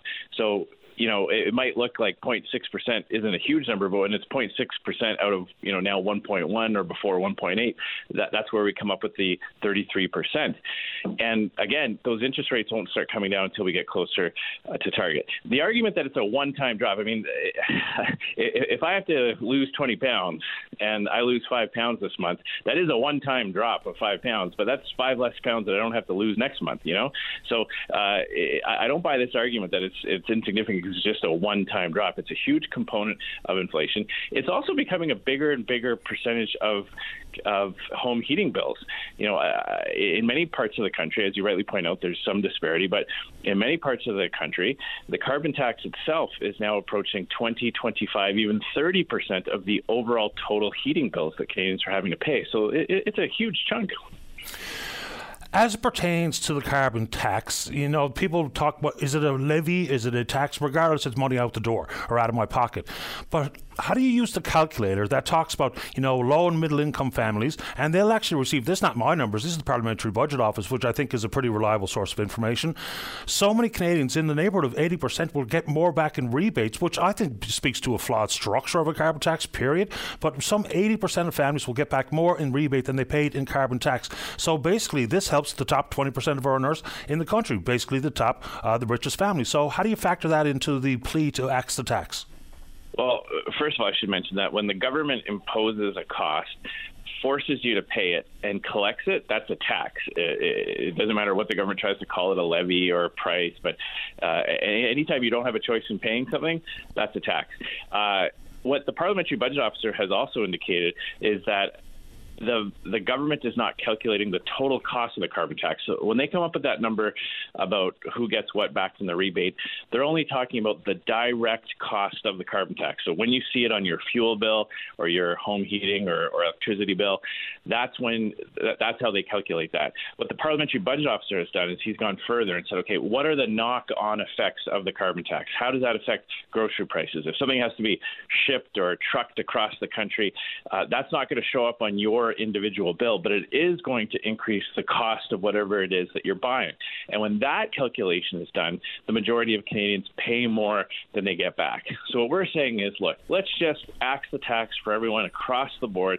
Let's stop chasing away jobs and investment and forcing Canadians to make tragic choices between heating their homes and putting food on their table. And remember, it's not just staying where it is. The carbon tax is set to go up. Justin Trudeau's plan is to keep hiking the carbon tax year after year. So that's the choice for Canadians an ever increasing carbon tax with Justin Trudeau that isn't working to reduce emissions, or a Conservative Party left, led by Pierre Poilievre that's going to axe the tax once and for all for all Canadians. Uh, this is a pretty notable conservative. And this is in reference to Alberta and their oil sands and the price on carbon. And so it goes like this. I think it's a model on which you could go, uh, possibly go broader. The Alberta model imposes a price on emissions for companies that don't meet energy efficiency targets. These companies can also pay that money into a clean energy research fund. And the quote continues It's not a levy, it's a price. And there's a tech fund in which the private sector makes investments. So look, that's what Alberta has done. That's a model that's available. But you know, as I say, we're very open to see progress on this on a continental basis former Prime Minister Stephen Harper? Well, what we're dealing with is the carbon tax that we have in front of us. That is Justin Trudeau's uh, failed environmental policy that is not helping the government hit emissions targets. It's only increasing the cost of goods. Uh, we're dealing with an inflation crisis caused by Justin Trudeau's deficits and the interest rates that have skyrocketed to fight that. And all I know is when I talk to people in my riding, uh, in uh, in constituencies across the country, when I travel, I'm hearing from Canadians that the carbon tax is taking a bigger and bigger bite out of what's left of their paycheck. So we're going to keep fighting it. We're going to work to scrap it. So, in the world of curbing or capping emissions, what is the plan? Because we hear, you know, utilizing innovation and technology, which of course is also part of what the Liberals are proposing. You know, a 40% subsidy here for clean energy issues like green hydrogen. So, replace it with what? Because it once was a conservative tool. You know, market pressures, price point pressure would be, you know, changing behaviours or modifying behaviours. So, what do you replace it with? Well, you know, it, we have to get back to a culture of yes in this country.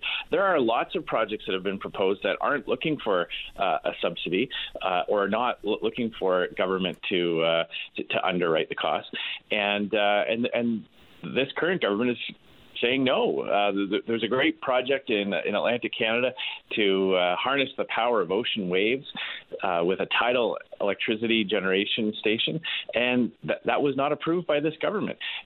Canada right now, as the government's going around signing deals with manufacturers to make batteries for electric vehicles, Canada doesn't actually mine any lithium after eight years of Justin Trudeau. We have lithium deposits all across the country, but we can't develop them because of Justin Trudeau's regulatory uh, burdens. So, what the Conservatives are saying is that we can get back to a culture of yes, we can remove the gatekeepers, get clean, green, projects approved, and let's get Canada developing the natural resources that the world's going to need uh, as we uh, as we develop and improve our uh, technologies relating to electric vehicles and other types of alternatives. Yeah, the the latest data, projection data on emissions that we're going to maybe hit our 2030 uh, climate related goals. So anyway, there's a lot to that conversation, as we know.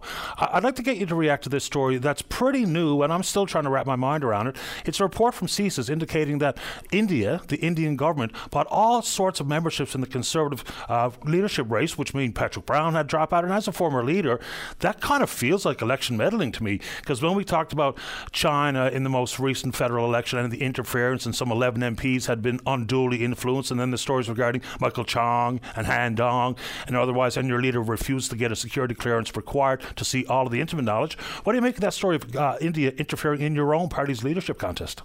Well, let me just clarify one one thing. It's uh, it's not that Pierre was uh, was not granted security clearance. It's that he did not want to abide by Justin Trudeau's gag order, and that is the, uh, there's a huge difference there. Had he taken the briefings, he would not have been able to talk about it. Of course, we're trying to shine a light on foreign interference. Uh, conservatives believe that uh, the best way to fight interference by foreign state actors is to be open and honest and transparent about it, and that's not what we saw from the Liberal government uh, over the uh, Chinese interference uh, allegations that were made from CSIS. Uh, we, we, saw the government stonewalling that and trying to fight accountability and transparency. So we're on the side of, of opening things up, and uh, as these as more uh, reports or information is made available, we'll be taking a look at that and seeing what can be done so that Canadians can have confidence in their electoral systems. But of course, the gag order wouldn't be a Justin Trudeau gag order; would be intelligence protection because everyone, regardless of the party that you represent, no one wants to betray betray the country's position in the world, you know, show our hand, the implications with our relationship inside the Five Eyes. So I'll go back to the Indian government uh, absolutely meddling in your own party's leadership contest. And it looks like that's the reason why, you know, for instance, Mr. Brown dropped out so quickly. And as a former leader, is that not of concern to you? Any aspect, any type of, of interference by foreign governments or, or organizations or any kind of uh, entities is uh, is very concerning, and we certainly uh, want to hear more uh, about what the government has to say uh, about this. But I, just to go back to, to the issue, it, it's other countries don't take the same approach as, uh, as Justin Trudeau. When they have these types of allegations, they are very open and public about it because that is the only way that you, that is one of the best ways that you can fight against these types of things, so that the public can be made aware, so that people within various diaspora communities can be made aware that this is a tactic by a foreign state government. So it's not a question about damaging our relationship with our Five Eyes partners because our Five Eyes partners go well further than what Canada does to disclose information and make sure both Canadians uh, but, and, and political uh, entities like parties or candidates are aware of what the threats are. But why wasn't that the case when the Prime Minister said that the, you know the Indian government through their Indian agents were responsible for an assassination of a Sikh activist in British Columbia? Now we found out in the United States all sorts of other stories, including possibly a dozen targets for assassination at the hands of Indian agents. So when the Prime Minister was open with Canadians at that point, he was taken to task. So what you just said doesn't jive with what the reaction was from Mr. Poilievre and others when the Prime Minister told us about the implications of the Indian involvement with the assassination in BC. Well, I'm not sure that you'll find uh, uh, criticism from uh, from from our leader uh, as to how uh, Justin Trudeau informed Canadians uh, about that. Um, and what I will say is that it goes in stark contrast to how uh, Mr. Trudeau handled the allegations of Chinese interference, where he where it looks like he was briefed multiple times, never disclosed any of that to Canada, and also never took any action. We're dealing with a situation where there are police stations run by the Communist Party, the Communist regime in Beijing, all across the, at least in several cities, and we've known about this for months now, in some cases over a year, and Justin Trudeau hasn't actually taken any action to stop that. So, uh, you know, his actions on this uh, file show that he just does not take it as seriously as our Five Eye partners. And if we want to actually improve our relationship on security files with countries around the world, we need to, be, have a much more robust response. I must say, I, I remain confused about these Chinese police stations, to be uh, quite honest with you. I know we should have no Chinese government presence outside their embassy, regardless of the city we're talking about in this country. Uh, I appreciate the time this morning. Thank you very much. Take care. Bye bye. As Andrew Scheer is the House Leader for the official opposition and a member for Regina Qu'Appelle. Let's take a break. When we come back, lots of time for you. Don't go away. Welcome back to the show. Let's go to line number one. Joyce, you're on the air. Paddy, me boy, how are you? Okay, how about you? Oh, don't ask. Okay, uh, take it back. What? No, it's uh, fine. Thanks for asking. Um, I'm calling about a product I purchased from the shopping channel. And I'm 76 years old, and I thought this would help me a lot, like for cleaning my hardwood floors. Um, it won't work. It anything is like clean this, dump that, do this, or the brush is dirty, and you name it, it's happened. And I've gone through it with a person from the company and I did everything they told me, and it still doesn't work. They don't want to give me my money back. I bought it from the shopping channel. You got 30 days to return it, but the company it's an 18 month guarantee with them, and they will not take it back. They want to send me another one, and I told them it's garbage. I don't want it. I talked to a supervisor. I, she was no help. I said, Can you escalate me to somebody else? And when I talked to another lady, I said, Are you management? She said, No, I'm a supervisor. So it's like they're just handing the buck and they don't want to do a thing for me. And it's very stressful. I had to get my mop out to do my floors because this thing is useless. Can I say the name of the company, Paddy? What's wrong with the product? It doesn't work. It keeps cutting out. The battery is not charging. Everything and anything. A red light is flashing all the time on it, and it shouldn't be. There's no reason for it. Okay. So you're unwilling to accept a replacement that may indeed work as advertised? No, I don't want one because it doesn't clean the floors anyway. It just doesn't. Okay. So can I say the name of the company? There is an 18 month guarantee, and I want to talk to management. And there's, they said, oh, you didn't buy it directly from us, therefore we have to replace it. You can't get your money back. I said, but there's an 18 month guarantee on it. Well, that doesn't matter. You didn't buy it directly from us. I said, it's your product that went to the shopping channel, yeah. and there's an 18 month guarantee, and the money still goes to you. So don't give me that excuse because it's not true. Well, the shopping channel takes a cut, and that's one thing people should be aware of is when you buy from a third party, you absolutely should understand what the warranty implications are because you might not have the guarantee that it says on the box or that they say on the on the channel or the TV. So that's always going to be a concern for folks, whether it be Amazon, the shopping channel, or otherwise. There is a potential problem with warranties. But anyway, can I say? Sure, Joyce, if that's going to make you feel better, go ahead. It'll make me feel a lot better. Okay, I say it. can tell you because I've been so stressed with these people. I've called two or three times. I went through the whole gamut of trying to get it to work, and it doesn't work. And the thing is heavy. I mean, I've lifted up on the table right to check all this stuff. It's called a power. It's by Bissell. It's called Power Clean Turbo for hard floors, wet, dry, vac. And I want people to know don't waste your money. Fair enough. And you know, with things like that, you know, there's lots of online reviews of different products. Now, they're not always that trustworthy. Some people just go on and say whatever they want. They might not even own one of the products, you know, and there's lots of negativity kicking around, as we're all painfully aware. But, Joyce, I'm sorry that it happened to you, and I appreciate the time this morning. Merry Christmas. And, and Merry Christmas. Can I say something else? Quickly. There was a gentleman on talking about dictatorship. Well, I've told you months and last year too about the Chinese and Trudeau. Trudeau hasn't got a clue about humanity, and he's on saying how they should stop the Hamas war and hurting people and be nice and be kind and this and if anybody doesn't know about being kind, it's him. When they had that demonstration in Ottawa, he had people running down old ladies in wheelchairs with horses, the police. I mean, he can't tell about humanity because you know what? He doesn't give two farts about anybody. There might be a slight difference between what happened in Ottawa versus what's happening in Gaza. Yeah, I know. There's like s there's Oh. like 20,000 people killed. Still, uh, he doesn't care about the seniors. My heart goes out. I mean, I'm a senior. I'm doing pretty good. But there's seniors out there starving to death. I heard one man on your talk show saying how he lived on a loaf of bread for a week. I mean, uh, in tears. I mean, it's terrible, Paddy, what's going on. People losing their homes, they're losing everything they got. I mean, and these are like middle income and high income people also, right?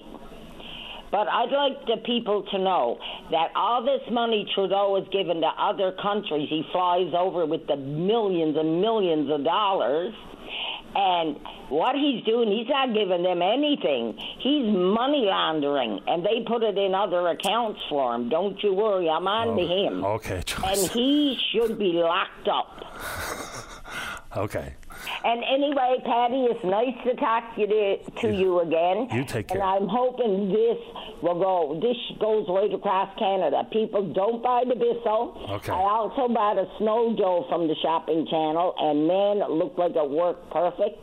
What a piece of junk! I sent it back, and it took forever to box it because it was really big. My shovel could work better than that. Don't waste your money, people. Thanks a lot, Joyce. And Merry Christmas You too. to all the seniors, and you're not forgotten about by me. That's all I got to say. Okay, thanks, Joyce. All right, bye bye. Uh, let's roll. Let's go to line number three. Say good morning to the Executive Director of Advocacy at MUN Student Union. That's Jawad Chowdhury. Good morning, Jawad. You're on the air. Hi, Paddy. Good morning. How good are morning to you. I'm doing fine, thanks. How about you? you? Good. Um, So, there were some positive changes made uh, a few years ago regarding the uh, worker shortage out there. International students were allowed to go get full time jobs. Now, at the end of this year, it's going to be all the way back to uh, only allowed to work 20 hours a week. So, for the current batch of students, that's going to create a huge problem with trying to meet the cost of living pressures and pay their bills, the rent and the groceries, and otherwise. What do you think it means in the long term? Well, there's been an announcement uh, that does say that international students, uh, the, the, the work limit has been expanded till uh, April of 2024. Oh, okay. Um, so, so yeah, so I, I do believe that's a very welcome change. Uh, and you know, if had that not been in place, I do believe would have created a very unsafe uh, labor environment for international students, uh, where you know everything is so expensive. People across Cana- Canada are struggling uh, because of an affordability crisis. So I think you know a lot of international students uh, would have gone on to find under the table um, jobs uh, that that don't provide a, a good labor environment. So I think overall it's very beneficial for international students. I think this is a welcome change, uh, and I think it's going to help international students get a leg up in their career, uh, get that uh, job experience before they graduate, uh, and have equitable opportunities, uh, you know, when they graduate for their future here in Canada. Canada. When we look at the competitive nature of Memorial University on the tuition front and the student fees, so are you suggesting that this will be a problem nationwide for attracting and hopefully keeping international students, or do you think it's uniquely going to be different in this province and at Memorial University?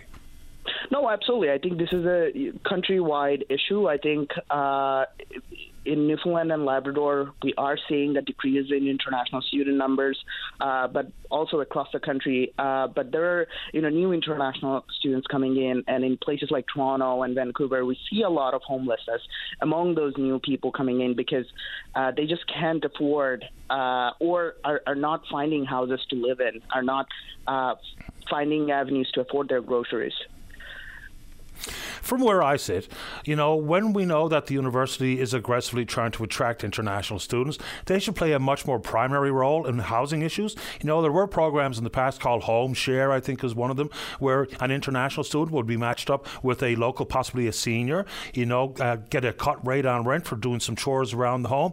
Do you think that there's any exploration of that particular concept? Because that could really ease some of the housing concerns that international students in particular have.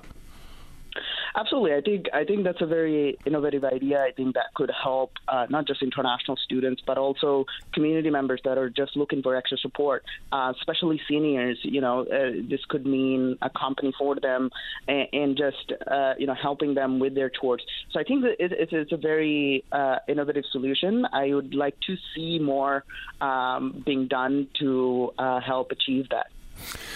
When we talk about international students, so Immigration, Refugees and Citizenship Minister Mark Miller talking about what they call sometimes puppy mills. You know, people who are coming from other countries to study. It basically happens in Ontario, Quebec, British Columbia, but they're saying that they don't teach programs that provide stable work for students and maybe not in providing a legitimate educational experience. What can you tell us about that concept and whether or not you think that happens in this province? Uh, I, I, think it, there's uh, very less instances of that in this province, but uh, it, it's a bigger issue in bigger cities where some international students who probably don't have the intention of studying or have the intention of studying but are not fully committed to it um, come to Canada, see the difficulties associated with it, and just want to work uh, to support themselves and their families. Uh, I don't see anything wrong with it, but I do understand that they're violating um, their study permit requirements requirements, but it's it's a necessity for some. Um, uh, you know, they, they just need to work to support their families and end their stay here in Canada. What else is on your desk as the executive director for advocacy? Uh, well, I have changed office, so I'm now the executive director of campaigns at MUNSU. Oh. Uh, so we do we do a lot of work around uh, tuition. Uh, we do a lot of work around uh, sexual violence on campus. We do a lot of work around uh, just equitable opportunities on campus. I appreciate making time for the program this morning, Jawad. Anything else before we say goodbye? Thank you. Thank you for having me. I think, you know, uh, some of the welcome changes from IRCC uh, are, are going to potentially be really good for international students. I do. Uh, I'm you know I'm all for uh, full-time work permits for international students, and I do believe they need an equitable opportunity here in Canada in order to succeed, uh, because you just can't expect uh, an international student with uh, part-time work experience uh, to succeed when their peers have much more experience in the field. so I think you know these are some welcome changes, and I hope to see them made permanent so that the consistency continues and international students have the opportunities that they need to succeed. Thanks for the time this morning. Stay in touch. Thank you, Paddy. You're welcome. Bye bye. That's Jawad Chowdhury, Director of Campaigns at Memorial University's Students' Union. Okay, how are we doing out there, David? Let's get it going. When we take this news break, you pick up the phone, speak with David in the queue, and off we go. Don't go away. Stay informed and have your say on the news of the day with your VOCM. Join Linda Swain weekday afternoons from 4 to 5 p.m. for an hour of talk and discussion with decision makers and listeners like you. News Talk on your VOCM. Welcome back to the show. Let's go to line number three. Good morning, George. You're on the air. Good morning. Good morning to you. Uh, first time caller, kind of nervous. Take your time. Uh, was calling about, I guess you call it racism, man. It goes back, I'd say, to the early 70s to present. And it all started with there was four fellers. We went home to Cape Harrison. We live here. Uh, parents live here in Goose Bay, and we went home to Cape Harrison in the early '70s. And then there was four fellers there, and they was there from McCoy, and they tried to kick us out of our home, Cape Harrison. And so they got the fishery officer to come up from McCoy and see what was going on. And there was two fellers adamant trying to kick us out of our home. But the other two fellers was a fishery officer's sons, and they was told what what was going on, so he sent them home. And the other two kept it up and kept it up, trying to kick us out of our home.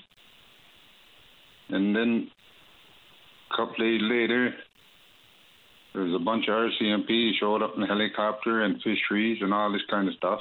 They going to kick us out of our home. Because of what? Uh, because we moved back there. My parents moved in here from, from the coast in the 50s after the war for to go to work. And so we moved back there in the 70s when we was all like big enough to go back to Cape Harrison. And so they tried to kick us out of our home. And this two people kept it up and kept it up. And there was RCMP, like I say, RCMP and fisheries turned up there trying to kick us out of our home. From mother had paperwork showing that we own, but she owned the land, Cape Harrison. And so I'm going to fast forward now for a little bit to the 90s. And in 90, mid 90s, I guess me and my brother, we're com- me and my brother commercial fishermen, by the way. And in the 90s, we went up, the boat came up for sale in Cartwright, boat license, whole deal.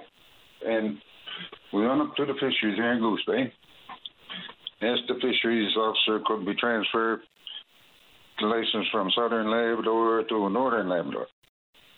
And so she got this great big book out, opened up on the desk. And we there sat down and she opened up the book, first page, no, can't do that. She went right back, went through all the pages, no, no, can't do that, can't do that. And so we thanked her her time. Said we can't do anything about that. No. So me and my brother stand up, turn around, going to walk out the door, and my brother said to her, said to me, he said that we go stop CBC and see a couple what's going on there. And with that, she opened up this great big book, pointed right to the line, and so you can you can you can transfer you can transfer that. I don't know why she I don't know why she said I said that. I could imagine why she said that. You know, hey, as uh, I don't know if it's a federal federal thing or just her or what, but there was no way we could transfer them licenses.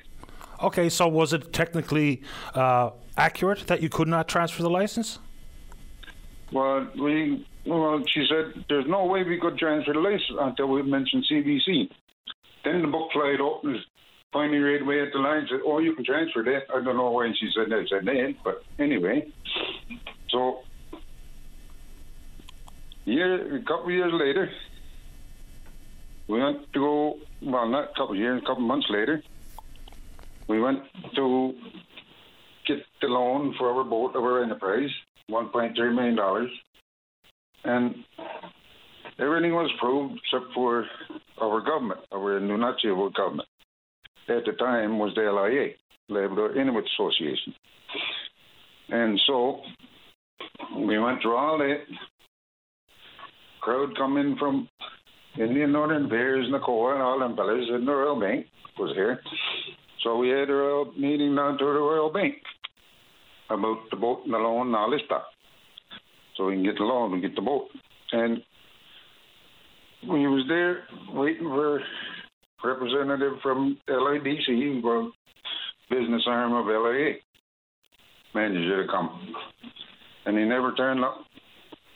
And so the bank manager said he must have got hold up somewhere. We'll uh, go on with the meeting and see what he sees after. So we had the meeting. First fellow to go on come aboard was the bank manager. It was six hundred and something thousand dollars. He said yes. Indian Northern Affairs come for, come aboard, and they said yes, another two hundred and fifty thousand dollars. And Indian Northern Affairs come aboard, same thing, another two hundred and fifty thousand dollars. And so we finished the meeting. Buddy stand up, Buddy shook our hands. Buddy, you burning fuel to spring. Hey, and so a couple days later, Larry called back the bank manager, said we was turned down by our our uh, business part of our LIA. And he said, we asked him why. And he didn't know, he couldn't get an answer out of it. So I don't know what was up with that. So where are we now? What's the status of any of this now, or has it been come and gone? No, no, it's still, it's still well, this all got to do with our land claims. See, mate, the land claim negotiators come to the fishermen. There's eight of us, eight license holders, right? Well, I wasn't license holder then. My father was. We got my father's license, and we. uh Hold on, I lost my train of thought there for a second. Okay. Yeah. Then we. uh Let's see. Trying to get all this straightened out, eh? but no, couldn't get nothing straightened out with it. And so all this is hooked up in our land claims, eh? So the land claims sellers come to us, license holders, and ask for our licenses so they can get quotas and and and, and that for our licenses. So we all agreed, gave them our licenses, all agreed, gave them the licenses. And when it was all said and done, we never got no quotas out of it. The, our, our government seemed like they took our quotas and turned them into communal quotas. And so, as commercial fishermen, how come we was left out? You know what I mean? From from the federal. If every other fisherman in Canada, east and west coast and north up north, got licenses, quotas on their fishing license. So I had our license. How come we never got no quotas? I have no earthly idea, George. Well, there's there's something wrong there, hey. It sounds like it. Yeah, yeah. There's so I guess the racism goes farther than here, then it goes right to Ottawa. Hey, racism is alive and well in the highest house in the lane.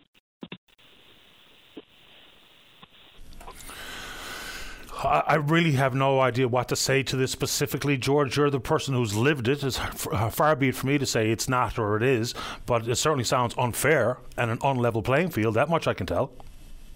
Yes, uh, and it's, and it's been going on right from the 70s, early 70s. I, I was only about 10, 11 years old when all this started, right? And I can remember all that just like it was yesterday when somebody tries to come kick you out of home. That sets in your mind, eh? You know, and it's still and it's still going on today. And the two fellas, what was trying to kick us out of our home, was is our land claims negotiators.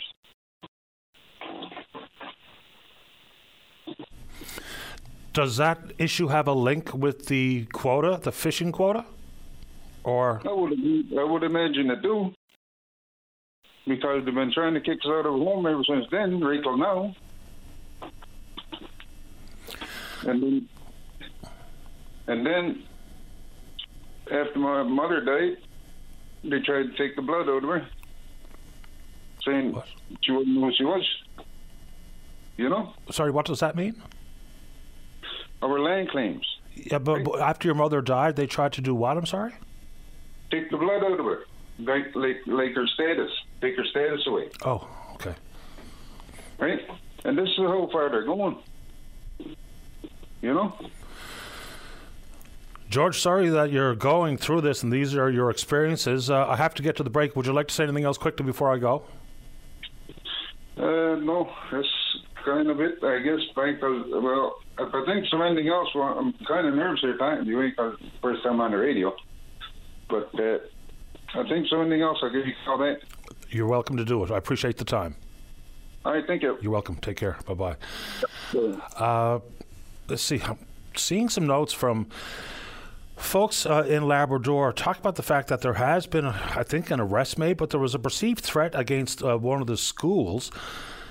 And the concern that's being brought forward by some parents is that there wasn't a what they consider to be a timely communication between the school and or the board versus when the parents were made aware that there was a perceived or a potential threat against the school. I'm going to try to dig into that a little further and see if I can break down the timelines. Uh, let's take a break. Don't go away. Welcome back to the show. Let's go to line number two. Say good morning to the Executive Director at the Eating Disorder Foundation of Newfoundland and Labrador. That's Paul Thomey. Paul, you're on the air. Hi, Paddy. How are you this morning? Very well, thanks. How about you? Good. Thanks very much, and thanks for taking my call. Uh, just wanted to put in a final plug for our last um, fundraiser for the year, our Christmas Flyaway Sweep. Thursday of this week is the last day to purchase tickets. They're $50 each. There are only 200 tickets in total available, so the odds are pretty good. We do have some tickets left, and uh, the prize is a trip for two anywhere Air Canada flies, including Hawaii, Mexico, and the Caribbean, plus a night at the Comfort Airport Inn here in St. John's. And of course, as always, uh, the proceeds from this ticket sweep and all of the other fundraising that we do throughout the year um, goes to support the programs and services that we offer for individuals and families who are dealing with eating disorders throughout this province. So we'd appreciate a final push uh, between now and uh, Thursday evening to see if we can move a bunch more of those tickets and re- reduce, uh, I guess, uh, the, the amount of money that we're going to need to offer our programs for the remainder of this year and going into the new year usually some of those uh, very attractive destinations are backed out or not included in these types of prizes. So that's a, a real coup, I think, to get those. Yeah, Air, Air Canada and Air Canada Foundation have been very supportive of us for the past number of years uh, in the sense that they have included those. And you're absolutely right. They are generally backed out, but uh, for some reason they see the worthiness of our cause and the, and the funds that it generates, and they've been willing to uh, leave those in. Uh, so uh, we're very thankful to them for that, and uh, we'd really like to have a final big push on those ticket sales. Sounds good. How would you characterize 2023 in the fundraising world?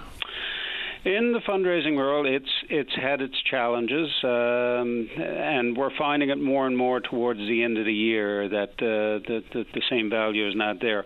We have been fairly successful this year, and mainly because we were able to bring back a couple of our major fundraisers that had uh, gone off our radar screen for a number of years. We brought back our gala in June, and we brought back the uh, what was always a very popular event, our Concert of Hope, uh, featuring the Masterless Men in October, and that's allowed us to maintain uh, levels of fundraising that are at or near where we've been um, in in previous years, and we're very thankful for that. Uh, however, we are still going to find ourselves in a situation that even if we we hold status quo with fundraising next year, we're still going to be dependent on um, government coming through with some additional support for us to be able to uh, offer all of our programs and services. So the challenge continues to be there, and I have no doubt it's going to be just as difficult, if not more so, in 2024. Thursday is the deadline. There's only 200 tickets in print, so pretty good odds to win a pretty luxurious prize. I appreciate the time, Paul. Yep, Paddy, and uh, to get a ticket, just call our number here, 709 722 0500, or email us at info at edfnl.ca. Thanks for this. Good luck. Thanks, Paddy. Appreciate it. Pleasure. Bye bye. Paul Thomey, Executive Director at the Eating Disorder Foundation. All right, let's keep rolling. Let's go to line number five. Good morning, Ian Sullivan. You're on the air. Mr. Petrie Daly, how you doing this morning? That's kind. Good to hear from you. Yeah, it's good to talk to you too, buddy. Uh, reason I'm calling you this morning, Paddy, uh, I know you've been around the senior hockey in this battle for a number of years, and uh, I'm sure you know the name Ryan DeRoche. Yep. Yeah. So uh, the Breakers uh, drafted Ryan in the last draft, uh, first overall. And for your audience, Ryan has played over 10 years of senior hockey in, in this province uh, with Clarenville and Deer Lake and all that. Uh, he was uh, de- he was an import at the time, coming from away. Uh, he, when he moved here, he started teaching. You know, he uh, had a child here, and uh, just a number of years ago, he took a job at west. So we're brings him flying back and forth all over the country, all over the states. Um, so anyway, the Breakers found out that the day of the draft, um, H&L moved his status from a non-import to an import. And I don't know if you can remember the the uh, issues with imports and non-imports back when you were sitting on the executive board with us a few years ago. Oh yes, I remember. So, doesn't Ryan have a primary residence here? Indeed, he do, Paddy. I think Indeed I thought he lived in Torbay or something. Yes, he actually he lives in Airport Heights. Okay. So if you look at the regulation for an import, it's that uh, you had to prove that the, the gentleman has moved here for uh, non-professional reasons other than hockey. You know what I mean? So we're not bringing him in here to play hockey. Ryan has been an integral part of senior hockey in this province for a number of years. All right. Um, so so anyway, when we drafted him first overall, we went to H and L, and they were like, "No, he's an import," and we are like, "How is he an import? The man played here for years. He was deemed non-import status. You know, he's had teaching in a number of schools. He he's been involved in, you know, he- he's integral part of hockey. He's been involved in Yetman's hockey, extreme hockey. You know, uh, everybody knows him. So we found out that H&L went and, and changed his status to an import as soon as as soon as they knew that we were going to draft him. So then we went and put together a pile of documentation. We had to get his um, light bills from his house, his tax bill from the city, and we got all his flight logs. And the show, like the man is here, he has a little boy named Will. His, his child lives here. He's back and forth. He, he's, he's here over six months of the year. If you look at his flight. So we get an email this morning saying, no, he's still an import and he can't play with you. Now tell me how unfair that is and how what a black eye to senior hockey that is. I mean, I, I don't get it. As, as far as I'm concerned, as far as I understood the rules, you're right. If you're brought here f- as sole purposes to be a hockey player, and you know the boys prop you up and find you a job and find you an apartment, that that's vastly different than what Ryan's life has been like. So that doesn't jibe with the definition, as I understand it, as an import versus non-import. I don't get it. Yeah, well, Paddy, you knows what, wh- who makes the decisions and how the decisions are made in a lot of cases. It's not for the betterment of senior hockey, Paddy. He knows what it's for the betterment of, for their buddies or for themselves. Senior hockey's a tangle. I mean, it always has been. It's not going to get any better. And then you get them bags of soot out of there that are making these, these unethical decisions, right? It's just not right, right? And now we have a, a, a gentleman that flew home the weekend. He's he was home. His little boy was supposed to come out and watch him play hockey up the floor the weekend and play for us. And now we had to tell him he can't play hockey on on foolishness. The man played hockey for ten years. It basically boils down to the Southern Shore Breakers are after winning two Herders, and H and L and there's other people in charge that don't want him playing for us. Right? Well, I'm not going to argue that point because, as far as I would be concerned, and if someone had to put it on my desk, is Ryan an import or a non-import? He sounds like a non-import, based on what I understand his life has been. I mean, flying away to work is akin to telling me that. Okay, so I live in Bay Bulls, but I work in uh, Alberta. But because I'm flying to Alberta all the time, every couple of weeks, that I, I'm not a, no longer a local. I mean, it doesn't make any sense, right? People have to travel for work sometimes. Yeah. So you know, like it's just it, it, it's un- it's unbelievable. That's the case. And I had to talk to you about this morning. I know me and you sat on on the board in senior hockey, and we dealt with a lot of issues together. That's Did that's a fact. yeah. So you know, I- and I, it's just people need to know, like, sometimes you know the people making these decisions are not making it for senior hockey, and they gotta give their head a shake. You know, especially in this case. For example, there's two there's two fellas that were in the draft earlier this year. So when when the other teams they were from outside the province, so when the other teams uh, got their status put from import to non-import, one guy one guy just had his name on a lease agreement with his with his girlfriend on an apartment. That was it. Okay, you're non-import. All right, perfect. Another guy said he, he just moved down. His mom has moved home here. She's from Newfoundland, so she moved with him. He didn't have to prove nothing. Okay, you're a non-import. In this case, I sent an email with about 50 attachments with documents and that on it showing how, you know, how he's been here and everything, and, and it just comes back denied. No reason, no nothing. Right? Yeah. And it just- it's crazy. It's crazy. Yeah, it's unfortunate that these things happen. Uh, I'm, I've been at the table when uh, similar issues and decisions have been made, and I, it's a head scratcher, and it's I mean, extremely yeah. frustrating. So, just before we let you go, Ian, one of the great things up at, uh, at the rink is, you know, went from being the mobile arena to the Kenny Williams. I've always had a soft spot for that. Oh yeah, you know, so poor old Kane. Well, I love him, and it's great. And we had a new manager to now, Paddy Megan Giselle is taking over men's role, and you know Megan's been around the hockey world here in Newfoundland for a long time, and, and we're looking forward to her. Uh, her running the rink for a long time into the future. Kenny had a long attachment, of course, with the Breakers, but people should realise that Ken Williams was one of the driving forces of female hockey in this province as well. Yeah, so yeah, big time, big time. Uh, yeah, absolutely, big time. Ian, good to have you on the show. I'm sorry to hear about Ryan, and he's a heck of a hockey player too. Too bad he's caught in the crosshairs of this nonsense. Yeah, poli- hockey politics, and we all knows about that, don't we? That we do. Appreciate the time, Ian. Stay in touch. All right. Okay, thanks, buddy. All Bye. right, bye bye. That's an interesting one. Uh, let's take a break for the news. Wind energy after this. Don't go away. Your voice in Newfoundland and Labrador's biggest conversation. If you want to know what's happening in your province, tune in to Open Line every day. Have your say weekday morning starting at 9 a.m. on Open Line with Paddy Daly on your VOCM. Welcome back to the show. Let's go to line number one. Dr. Francis Scully, you're on the air. Oh, hello, Paddy, and thank you so much uh, for taking my call. Can you hear me? Yes, I can. Go ahead. Great. Okay, thank you so much. I just want to mention I heard earlier that Alex Newhook had a bad injury, and I'm just so sorry. And I want to mention that his mother, Paula, was wonderful to me when I was very ill. Uh, she's a social worker at the cancer centre and wonderful person, and I'm just sorry that Alex was injured. But anyway, I was calling in about um, the uh, um, an article that was published in the uh, sorry, it's in the Halifax Journal, um, written by Joan Baxter, and I will send it to you, Paddy, in an email because it's quite long. Um, but it does discuss this whole business of this, um, you know, Port au Port Peninsula uh, wind to hydrogen to ammonia project, which I have been trying to understand with a lot of other people and makes no sense to me. Um, and uh, um, what, so this person, Joan Baxter, interviewed a, a gentleman named Michael Liebreich, who's uh, British and who has done many things, and he was the keynote speaker at World Hydrogen in 2022. And the start of our article is Hydrogen Hype History will have a good laugh at us.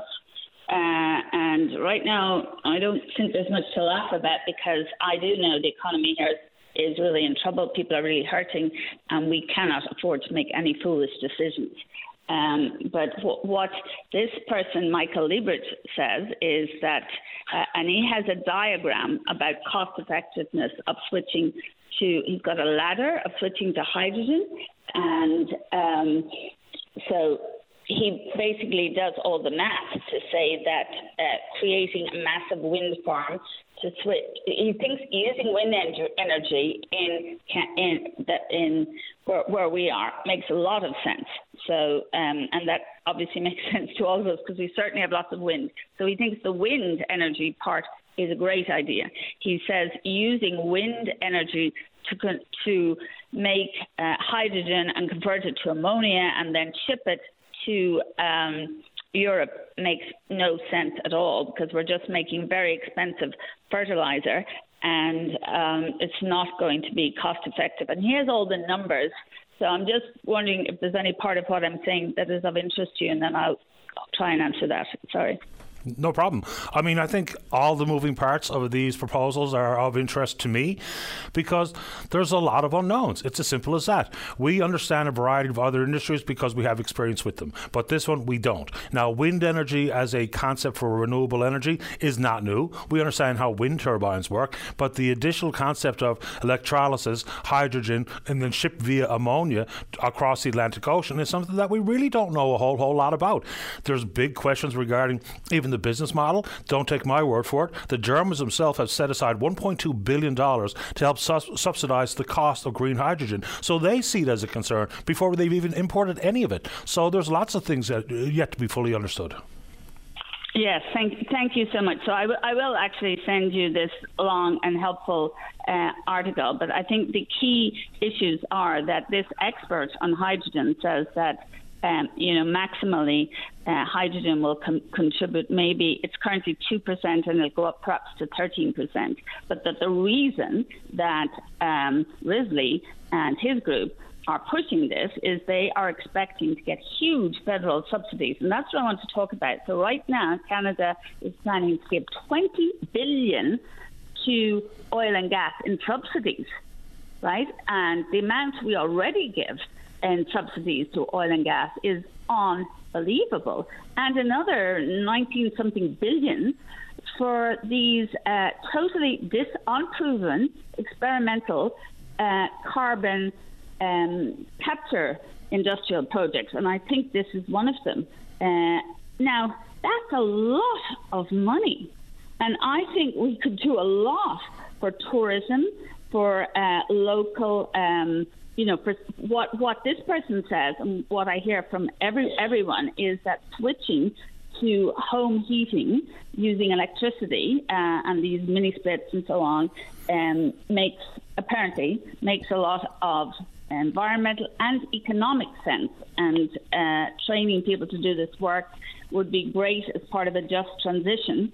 Um, and I don't understand why we're not really looking at investing into, you know, why would we take such risks? Like, what, why are we going for risky investments when we're in crisis? You know, we're definitely in crisis. Uh, I'm in crisis, and I, everybody I know is in crisis. So why would we risk investing in something that's very iffy.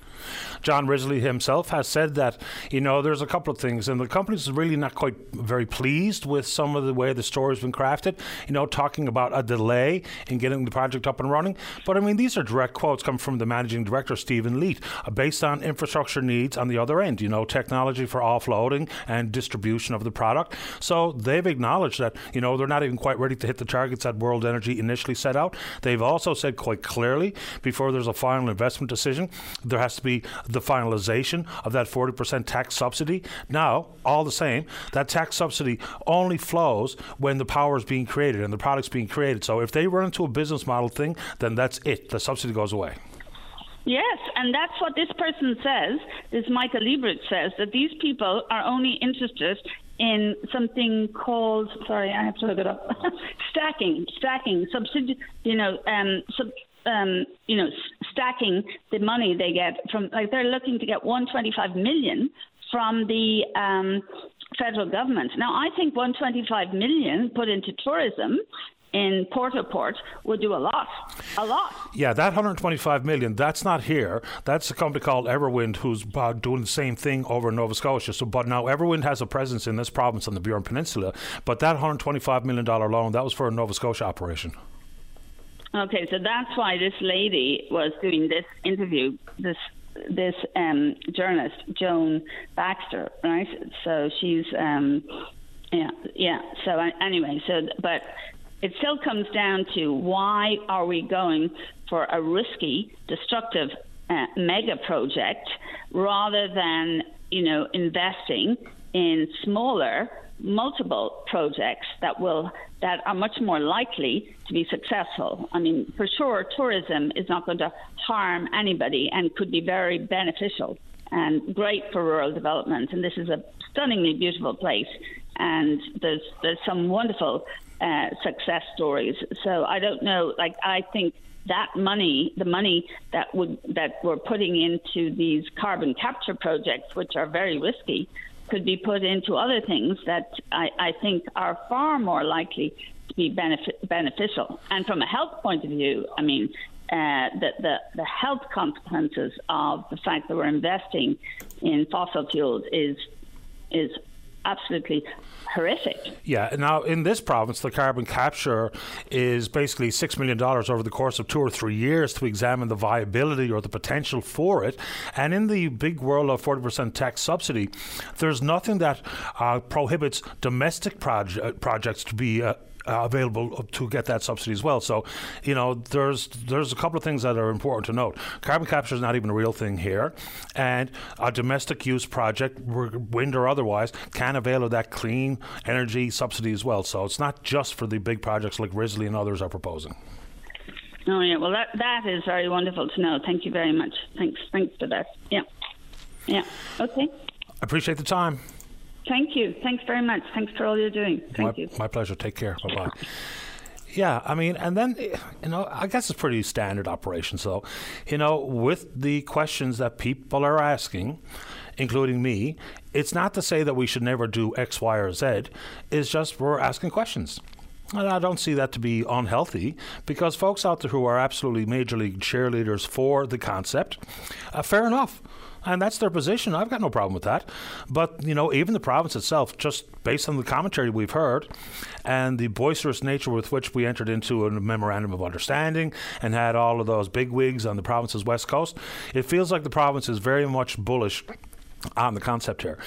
You know, there's different types of hydrogens that are produced the move away from grey, because that won't get any of these subsidies, certainly not in this country, because they're using fossil fuels to generate the hydrogen, you know, for the electrolysis process or what have you.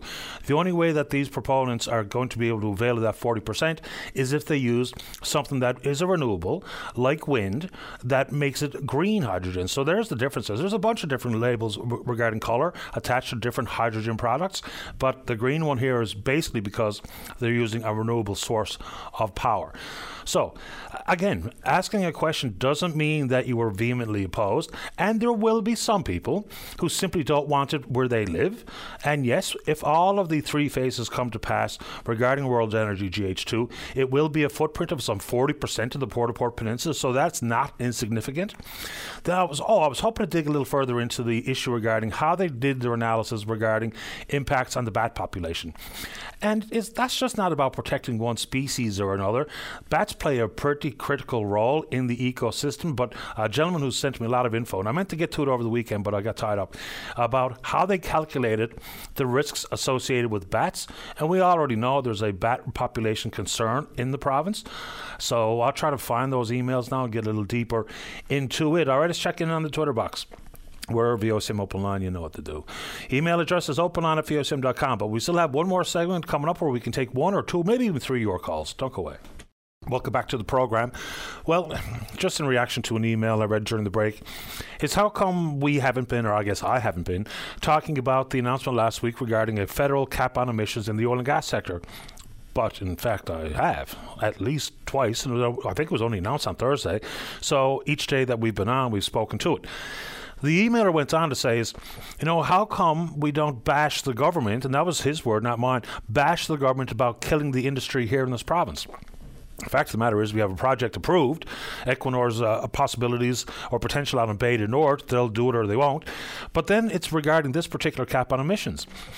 So when you ask folks who are actually involved in the industry in this province, they say they're not even sure. So the reason why no one's attacking one side of the aisle or another based on this cap on emissions because even Energy NL is not responding to questions on this because they're still trying to figure it out. So is the minister responsible. I would imagine both in natural resources and yes, in the world of uh, climate change and the environment. So until people have had a chance to actually dig in and give us a better understanding exactly what this means for this province, because is probably going to have a different implication here versus Saskatchewan versus Alberta. So that's the basics. At one point, it looked like there was going to be a target of 42% below 2019 levels. But the framework came out and it set the 2030 emissions at 35 to 38 percent below 2019 issues. And of course, government feeling a little bit gun shy because of a couple of court losses in the recent past, and you know the ones. Uh, federal government overreach regarding provincial jurisdiction on things like environmental approvals. Also, when they uh, they labeled plastic as toxic, and of course, the provincial jurisdiction once again inside of waste management, and the government took a couple of those losses, and so consequently, I guess that's big part of the reason why they brought forward the levels of the 2030 cap at 35 to 38 versus the 42 that had been long floated. That was the target that they were going to uh, set, but they didn't. A couple of questions regarding the federal dental plan, and I get it. I'm with you. It's been confusing and it's been a long time talking about details of the rollout and the, you know someone asking questions about where they're starting. And they're starting with seniors 87 years of age and older.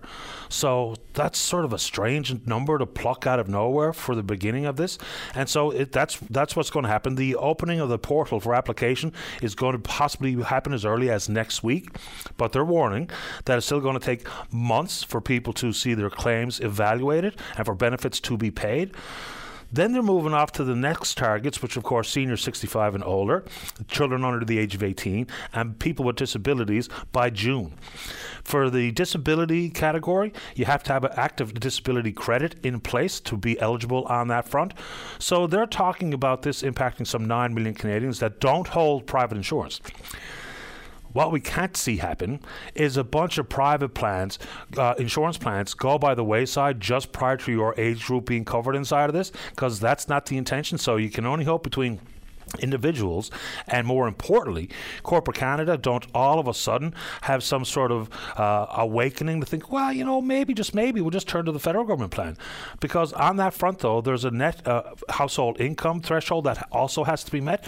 So if your net household income is under $90000 and you have no private insurance eventually the government is getting to you. They're hoping to have all of those who will be covered sometime in 2025 but that's still a long way away for people that are experiencing dental paying today. So if your household income is $70,000 or less, there will be no co-pays required under this particular program. And people will say, you know, it's the largest expansion of the healthcare system in generations. And it absolutely is.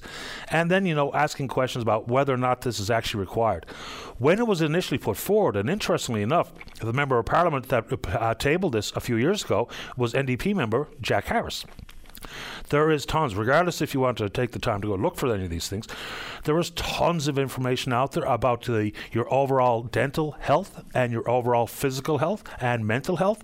So it's very real. It's not about giving anyone a big bright smile. It's about keeping some of the down to the road concerns regarding poor dental health with other issues. So then, you know, there's not going to be any coverage for uh, cosmetic procedures, what have you, because that, that's not what it's for. You no one's going to get uh, veneers because they're uh, eligible for this particular program. So that announcement is today. When all the details are out there, we will indeed talk about that. Like we try to talk about anything else. Also, an announcement. Maybe I'm in the minority, uh, curious as to how it's going to go regarding the Minister of Sport, Carla Qualtrough. An announcement coming today about what the government is going to do for oversight and policing and monitoring the potential for an inquiry regarding abuse in sports the higher up you go as an elite athlete, it increases the likelihood to be subjected to mental, emotional, and potentially sexual abuse. So, you know, the numbers of Canadians participating in sports and in recreation we're talking about millions. And so, for some sort of federal acknowledgement and understanding of the issue and the possibility that a public inquiry may indeed be part of this, and of course, the sport that gets the biggest black eye, even though the four lead athletes that testified in front of Parliament were a couple of soccer players, a boxer, and I can't remember the other lady's discipline. Um, that, that, that, it just escapes me. Wait, no, I got it right here. So it was a boxer and two soccer players and the fencer, Emily Mason. So hockey will get, of course, the black eye. A lot of the stories that came to light regarding the establishment of the National Equity Fund and the millions of dollars that was being paid in the form of registration by minor hockey families, and of course, unbeknownst to minor hockey associations and provincial bodies and individual families, that money was being used to pay out millions of dollars in settlements for those who had, alleged uh, sexual misconduct or abuse at the hands of uh, people involved with Hockey Canada. It was completely and utterly madness. Very quickly, some, I think, began in the province of Quebec. They said, well, we're not paying the registration fees to Hockey Canada any longer if that's how the money's being spent. And of course, the big bombshell, and there has been a final investigation report submitted regarding that allegations in 2017 in London, Ontario, when a lady says that she was attacked and sexually assaulted by uh, eight hockey players, including some members of Canada's World Junior Hockey team at that time. We haven't seen any of that information released publicly as of yet. You know, full well there's a lot of nervous individuals, a lot of nervous families out there about the fact, the fact they may be swept up in this and their, their names will be published and maybe charges to be laid. So I don't know what the impact is of the settlement that this lady signed with Hockey Canada and the ability for further police investigation to take place, but that that announcement today regarding the possibility for uh, more information regarding Canada's role, federal government's role in trying to curb and to do the best we can to eliminate abuse inside the world of athletics, especially at the elite level. Uh, another conversation that people are wondering why we're not having, because remember, I'll just give you the reminder one more time. It doesn't matter if I bring it up. If it's interesting to you and you think it's something that we should be talking about, just do exactly that. You know, make it through a tweet or an email or my preferences if you give us a call. And this one's uh, concerning the life expectancy story. Regardless if you include pandemic numbers, the life expectancy in this province is about two years and two years plus uh, lower than the national average. So, just a few years ago, in 2019, people were re- reaching the average age of about 80, just over, and today it's about 78.7. And again, you know, people uh, talk to a variety of reasons as to why that is the way it is, but I don't think it's all that illuminating to, uh, pardon me, it's not all that unexpected given the prevalence of some chronic illness in this country or in this province where we unfortunately lead the league. So we can uh, tackle that again in the morning if you're so inclined. All right, final check in on the Twitter. We're VOCM Open Line. Follow us there. Email address is openline at VOCM.com, but we will indeed pick up this conversation again tomorrow morning right here on VOCM and Big Land FM's Open Line. On behalf of the producer, David Williams, I'm your host, Paddy Daly. Have yourself a safe, fun, happy day. We'll talk in the morning. Bye bye.